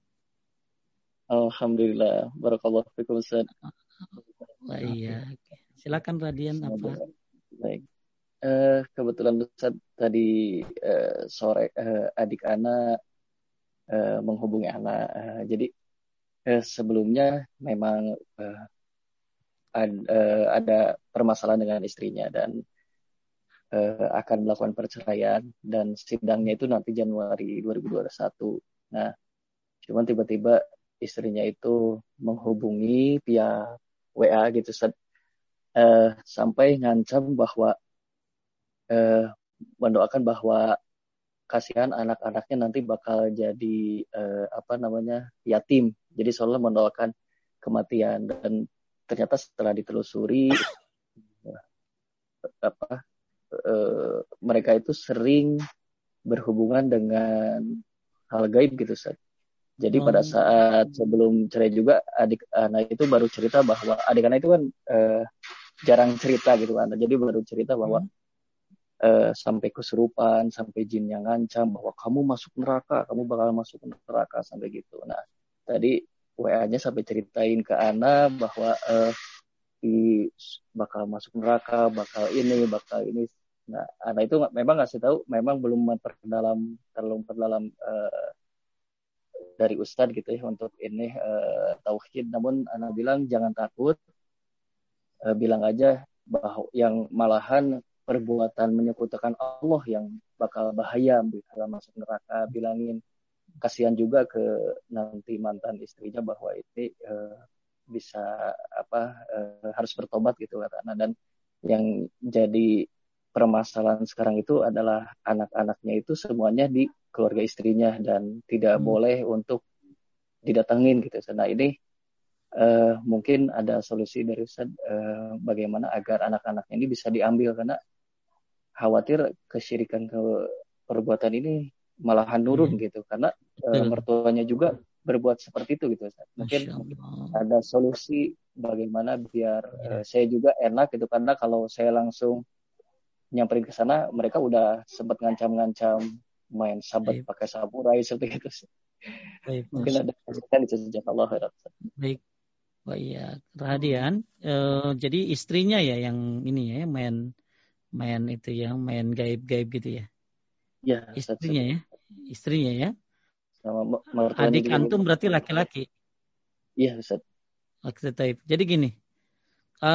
Untuk memang kan ketakutannya itu begini. Anak dipegang sama dia, kemudian akhirnya dia diajarin hal-hal yang tidak bagus. Akhirnya anak-anak bisa ngikutin. Nah, sekarang paling gampang kalau untuk hak asuh anak ini kan ada aturannya di negara ya. Di negara itu ada aturannya. Karena kalau Umur berapa anaknya? Ya ada yang pertama 13, yang kedua itu usia 10, yang ketiga itu usia 7. Kalau saran saya sih diurus ke ini, karena kan kalau diambil gitu ya, diambil nanti dia lapor polisi kan gitu ya, kan jadinya panjang. Lebih baik jalur pengadilan menurut saya mah. Jalur pengadilan, nanti berikan bukti-bukti bahwa ini ibunya tidak baik. Ya, misalnya. Jadi misalnya ada apa bukti-buktinya. Ya, jadi bukti-buktinya nanti kan ditunjukkan bahwa oh ibunya ini misalnya banyak melakukan ini. Maka nanti mudah-mudahan pengadilan akan memutuskan yang terbaik bahwa ini anak jatuhnya ke bapaknya. Ya, jadi saya juga ada cerita seperti itu, seorang ayah diambil anaknya semuanya, padahal ibunya kurang baik akhlaknya gitu loh ya. Dan anak-anak mungkin karena dekat dengan ibu, ya akhirnya ikut semuanya. Nah sekarang yang dilakukan gimana Pak Ustadz? Ya bagus, ada mau nyelamatin anak-anak tuh bagus gitu ya. Cuma tadi kalau bergeraknya lewat ngambil ya, lewat ini kan nanti jadi urusan polisi gitu ya. Lebih baik saran saya sih ke itu ya, ke pengadilan. Nanti kalau memang ibu ini tidak baik, kalau ada bukti-buktinya ditunjukkan, ya nggak apa-apa memberikan bukti-bukti bahwa ini nggak baik. Misalnya dia pernah mabuk, dia pernah kata-kata kasar atau melakukan perdukunan atau apa-apa, disebutkan bukti-buktinya di pengadilan. Ya, nah mudah-mudahan nanti pengadilan bisa lihat, oh ini nggak bagus anak jatuh ke ibunya seperti itu. Saran saya seperti itu, karena kalau pakai cara kita kan maunya ngambil, bawa kabur. Ah, ini jadi urusan lagi deh tuh. Ya, jadi urusan polisi. Jadi masalah hak asuh berarti ya, hak asuh nih. Setahu saya hak asuh itu ada aturannya. Ada aturannya, kalau bercerai itu ada aturannya. Nah, tapi kalau memang wallahu alam ya, takut saya salah. Kalau setahu saya kalau ibunya nggak bagus bisa diserahkan. Ya, bisa diserahkan. Wallahu a'lam. Ya Radian ya, biar sabar ya, di adiknya terus berdoa, nggak ada solusi. Ada solusi insyaallah. Tapi solusi dari saya urus ke pengadilan, karena itu masalahnya adalah hak asuh ya. Hak asuh walaupun sebenarnya yang lebih berhak adalah adikmu karena ini, tapi namanya ibu mungkin ya. Nggak mungkin mau lepas juga dari anak walaupun dia banyak ininya. Maka kalau pakai pengadilan kan ada aturannya, ada hukum. Misalnya nanti ini dibagi dua ya, ada waktunya begini. Nah itu bisa sekalian dakwah sama anaknya seperti itu. Dan terus berdoa, mudah-mudahan anak-anak juga dikasih. Saya juga ada jamaah justru semua anaknya sama bapaknya ya. Semua anaknya sama bapaknya. Ya, karena memang mungkin anak-anaknya bisa memilah, ya bisa memilih. Ya, wallahu alam. Semoga dimudahkan. Lanjut. Amin. Jazakallahu khairan Ustaz. Iya, sama-sama. Baik. Berikutnya Ustaz, kita langsung ke pertanyaan berikutnya. Bismillah, Pak Ustaz.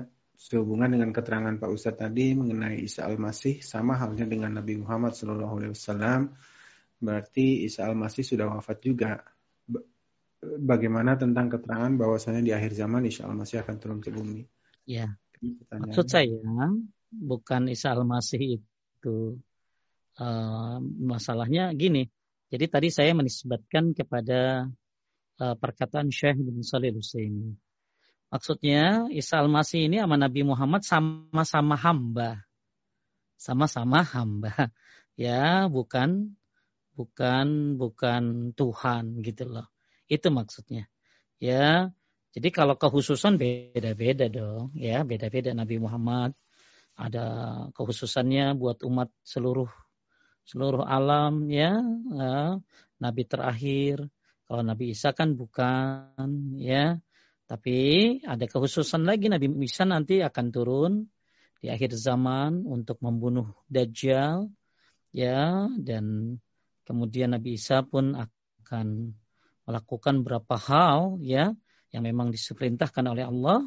Dan Nabi Isa nanti akan berada di belakang imam, ya, imam Mahdi, ya. Maksudnya yang jadi imam justru Imam Mahdi, bukan Nabi Isa alaihissalam.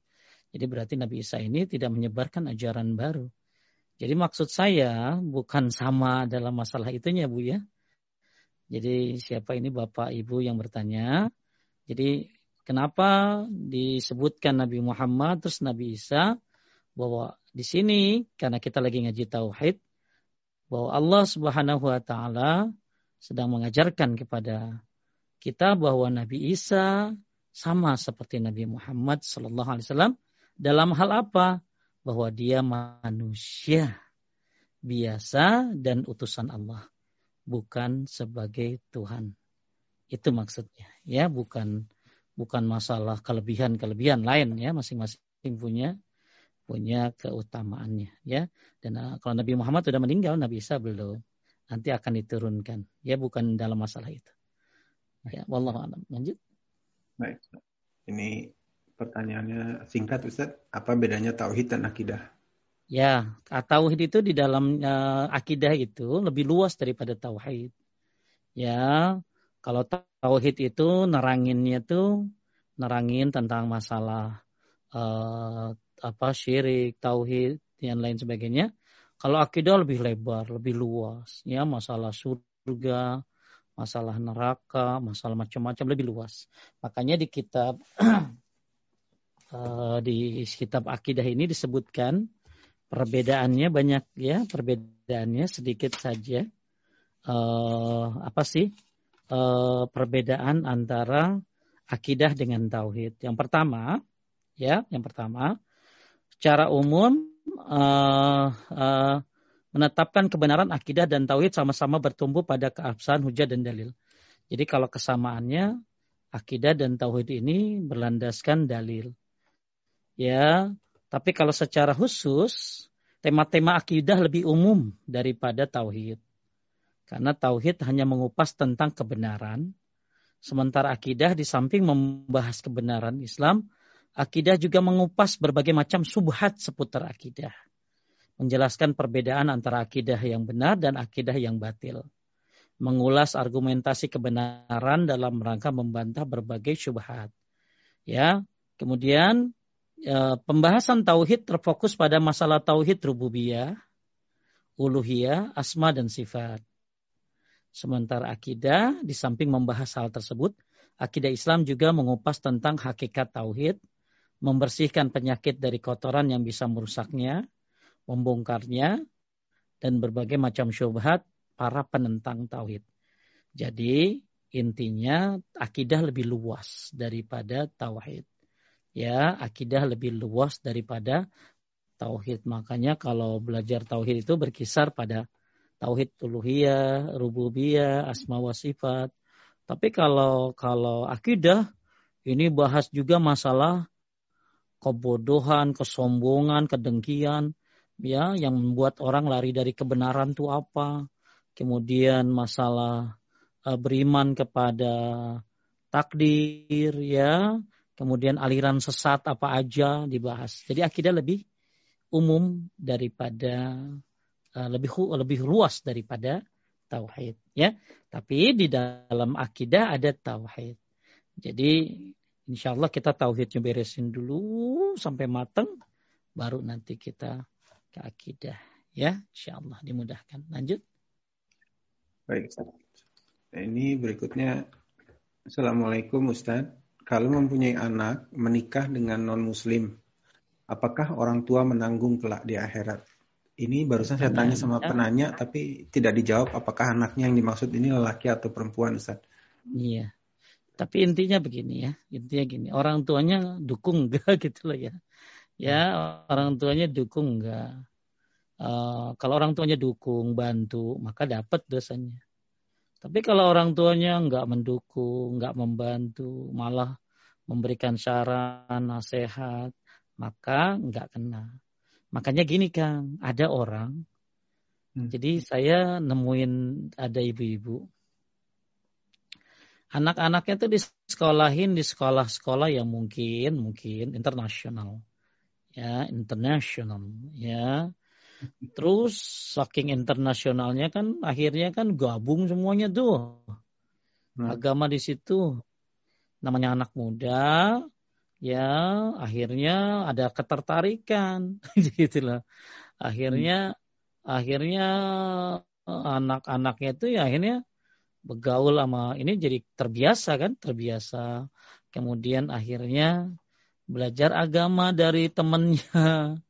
Makanya begitu saya mau selesai ngajar, dia bilang begini, gimana ya Tat, kalau anak mau murtad? Masya Allah. Alhamdulillah ya. Jadi anaknya itu, ibu itu cerita, Ustaz gimana ya nasihatin anak yang mau murtad gitu loh. Ya, nah ini jadi ada juga sih kan, makanya cari sekolah tuh yang benar ya, Ya, jadi sekolah tuh yang benar. Ya karena jangan mentang-mentang pengen internasional tapi agamanya enggak internasional.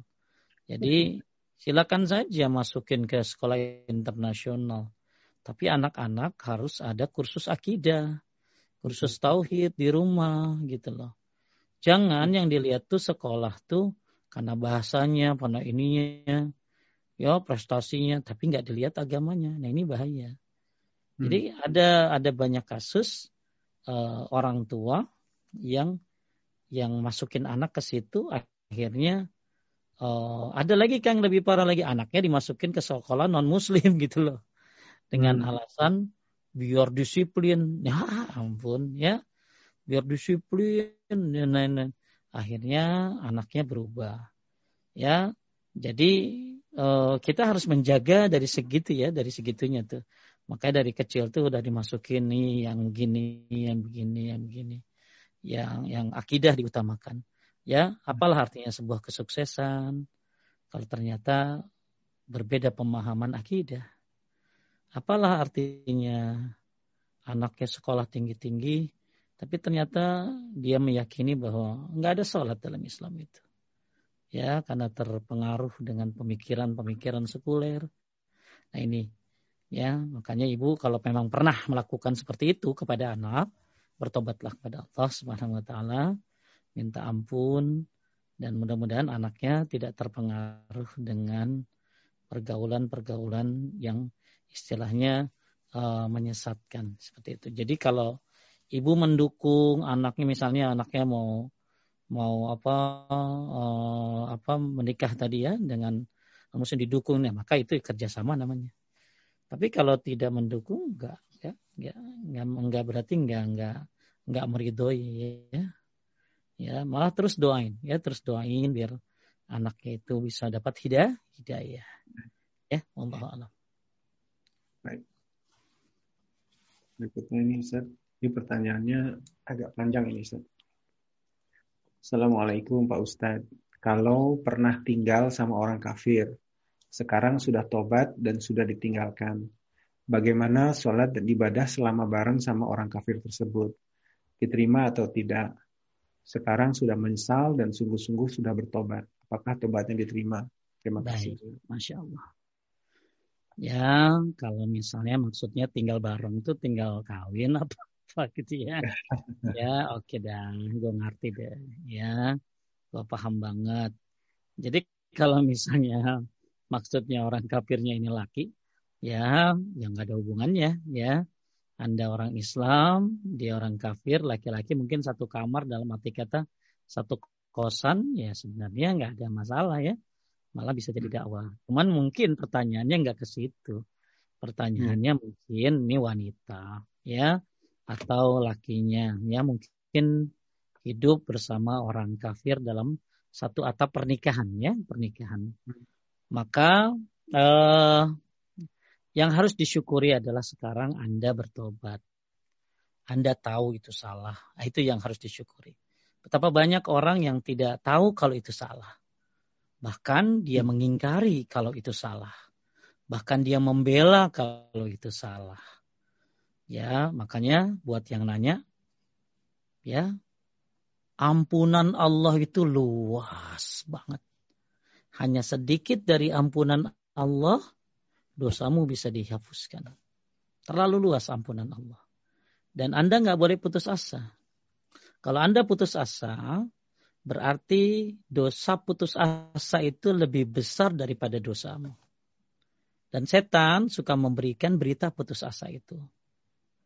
Gede lu dosa lu, neraka lu, hancur lu.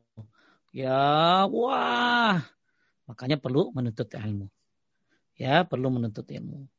Anda pertama, satu, nyesel yang harus Anda lakukan. Nyesel dari perbuatan itu. Kayaknya udah nyesel nih. Ya. Oke, lanjut yang kedua. Tinggalkan perbuatan itu. Udah ditinggalin malah. Ya, udah habis baru ditinggalin. Ya. Dah.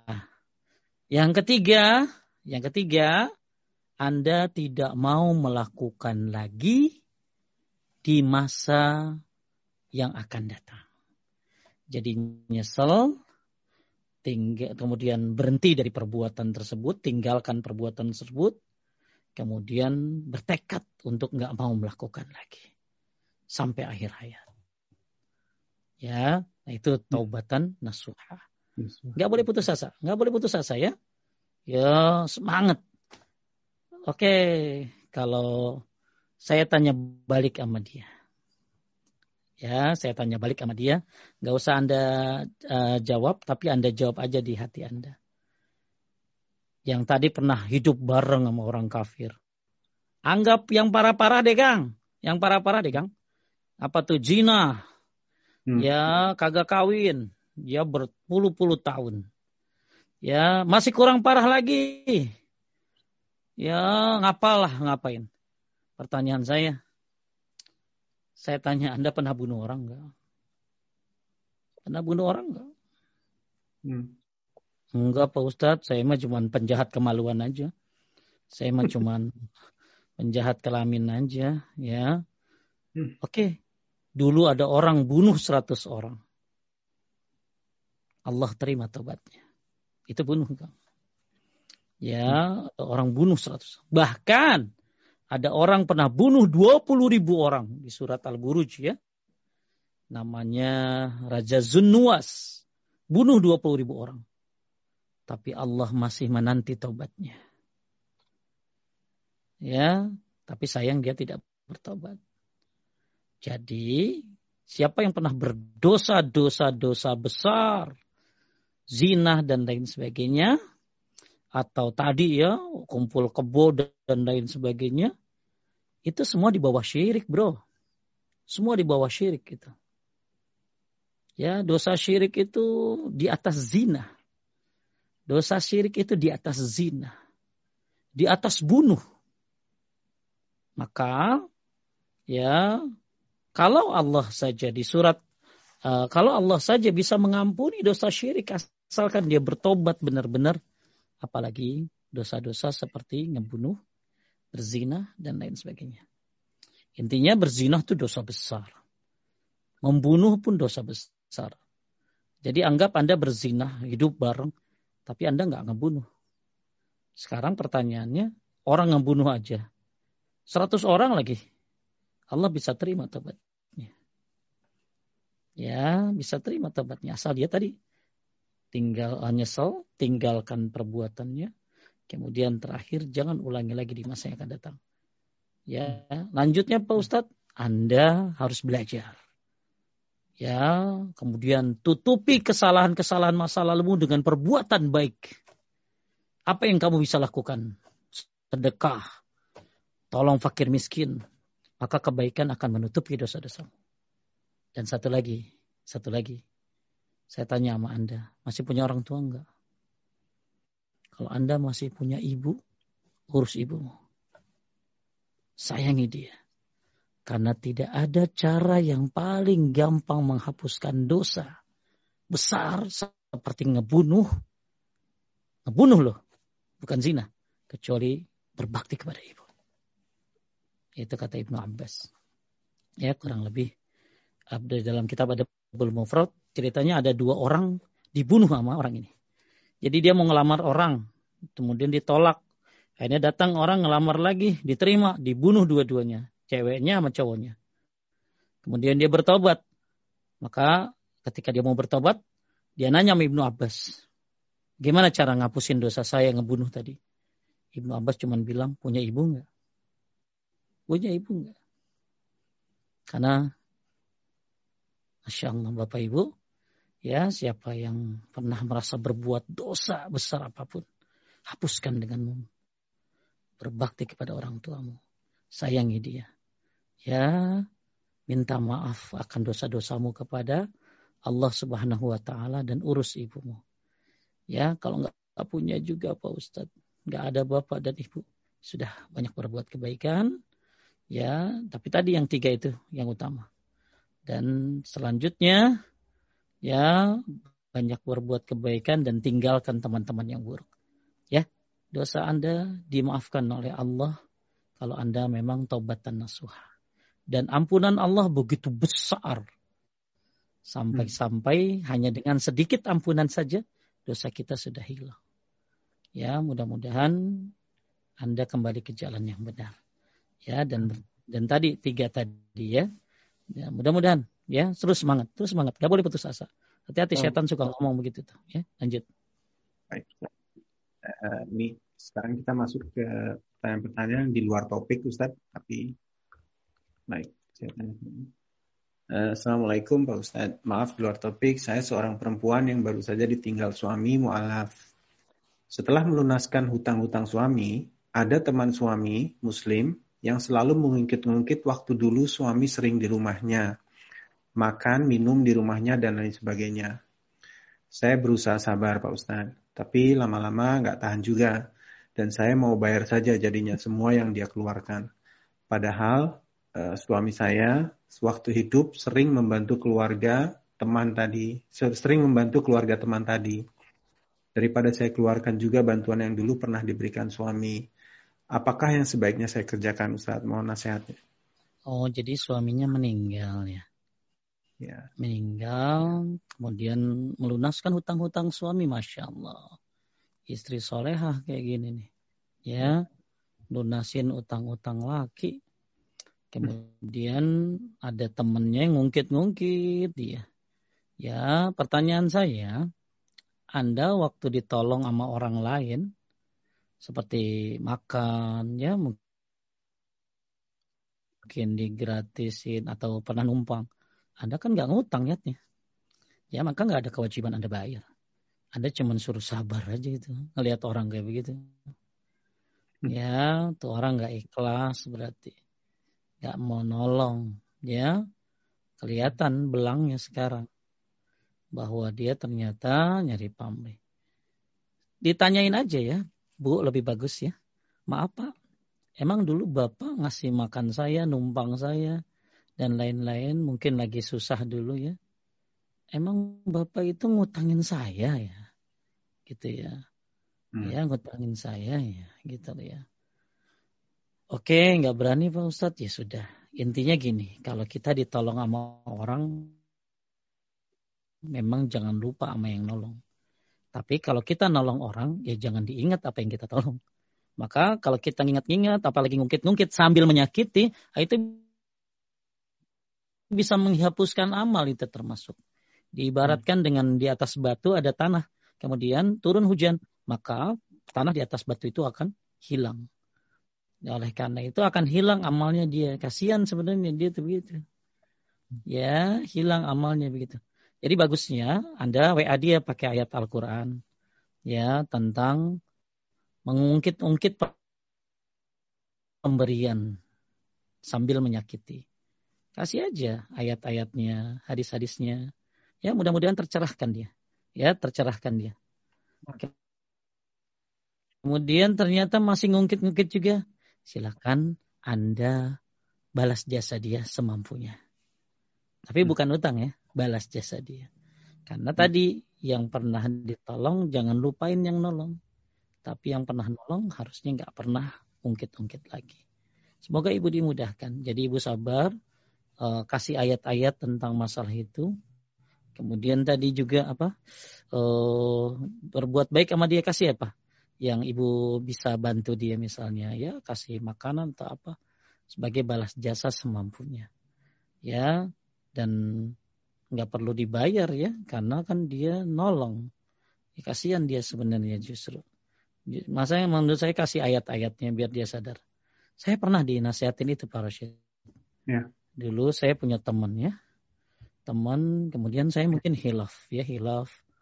Saya akhirnya dia kasih ucapan sama saya yang membuat saya jadi sadar gitu. Ini saya minta maaf ya sama dia. Mohon maaf karena saking akrabnya gitu ya. Saya minta maaf. Nah, mungkin aja ayat Quran, hadis ya bisa melunakkan hatinya. Insyaallah. Lanjut. Insyaallah. Baik Ustaz, ini ada Mbak Tati kelihatannya mau bertanya langsung.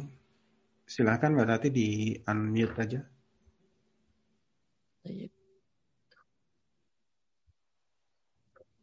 Belum angkat tangan dia tapi sudah message barusan ke saya.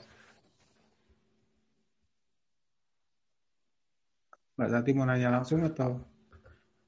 Oh, sudah saya. Sudah bisa. Bismillah. Assalamualaikum. Waalaikumsalam. Sebelum tidur malam. Warahmatullahi wabarakatuh, Mbak Tati. Mungkin ada pertanyaan yang saya perlu ditolong di sini. Saya dengan Mbak Fabi itu ikut kelas Quran word to word. Nah, kita membicarakan surat An-An'am ayat 151. Yang pertama kali kita tidak boleh syirik, sudah kita bicarakan. Kedua kalinya harus taat pada orang tua, sudah kita bicarakan.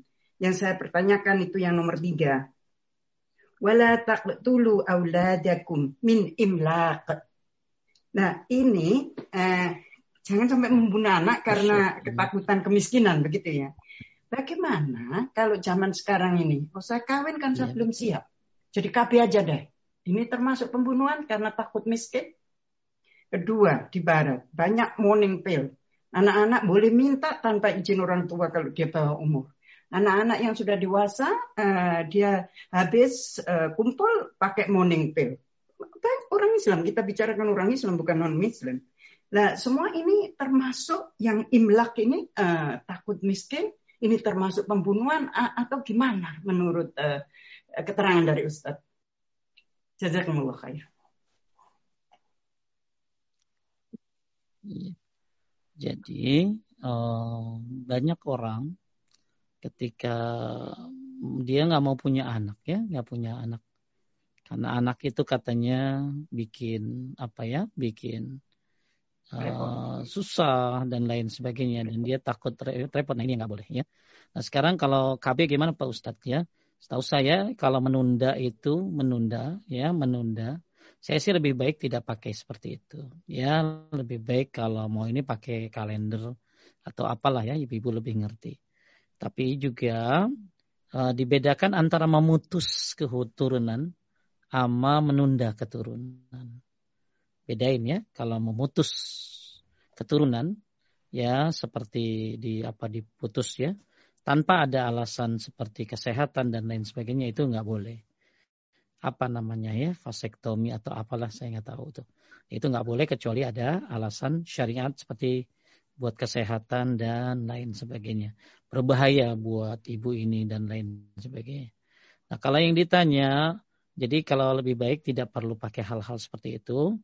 Tapi kalau misalnya memang terpaksa harus pakai itu, maka Anda tidak boleh berniat bahwa ini adalah memutus keturunan. Ini hanya menunda keturunan agar bisa menjaga jarak.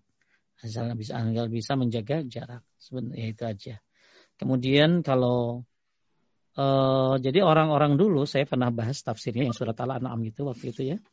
Bahwa mereka itu sangat takut punya anak gitu. Ya, takut miskin. Ya, takut miskin. Padahal justru ya anak ini salah satu kunci rezeki. Ya, salah satu kunci rezeki.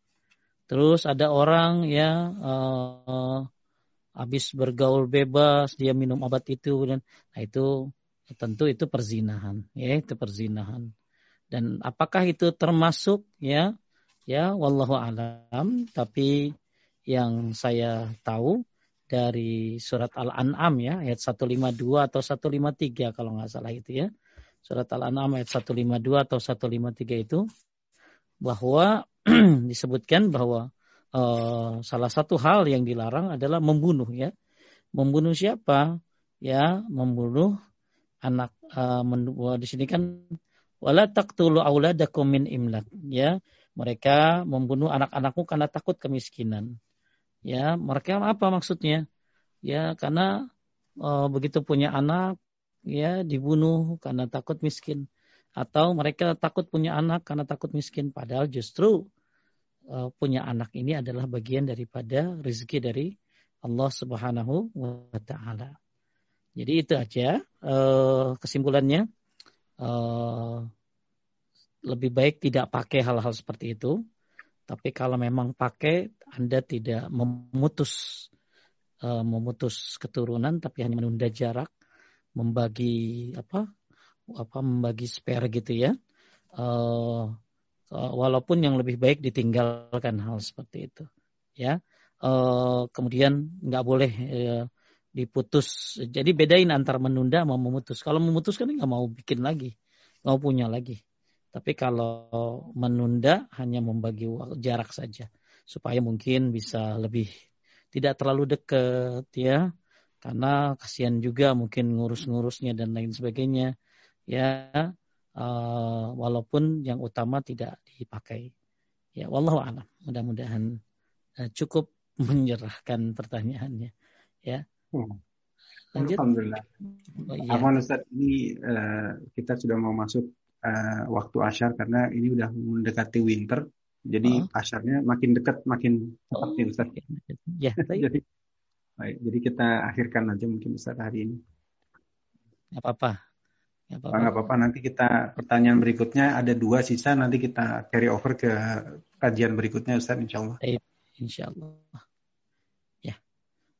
Terakhir kalau yang buat pertanyaan Bu Tati tadi ada di rumaysho.com. Tentang masalah anak ya, bagus. Masalah anak itu apa kunci rezeki, itu termasuk ada di tulisan rumaysho.com, silakan dilihat tentang salah paham orang tentang masalah anak ya, tentang masalah anak. Dan ada banyak hal-hal yang bisa dilihat di situ tentang penggunaan pil ini dan lain sebagainya. Insyaallah lebih banyak jawabannya di situ untuk pertanyaan Bu Tati ya. Baik, terima kasih Pak Rashid, Pak ya. Ibu Febri, Ibu Popi, satu lagi siapa lupa? Pak Roland. Ya. Pak Roland dan ibu-ibu, bapak-bapak yang tergabung dalam kajian Paduka.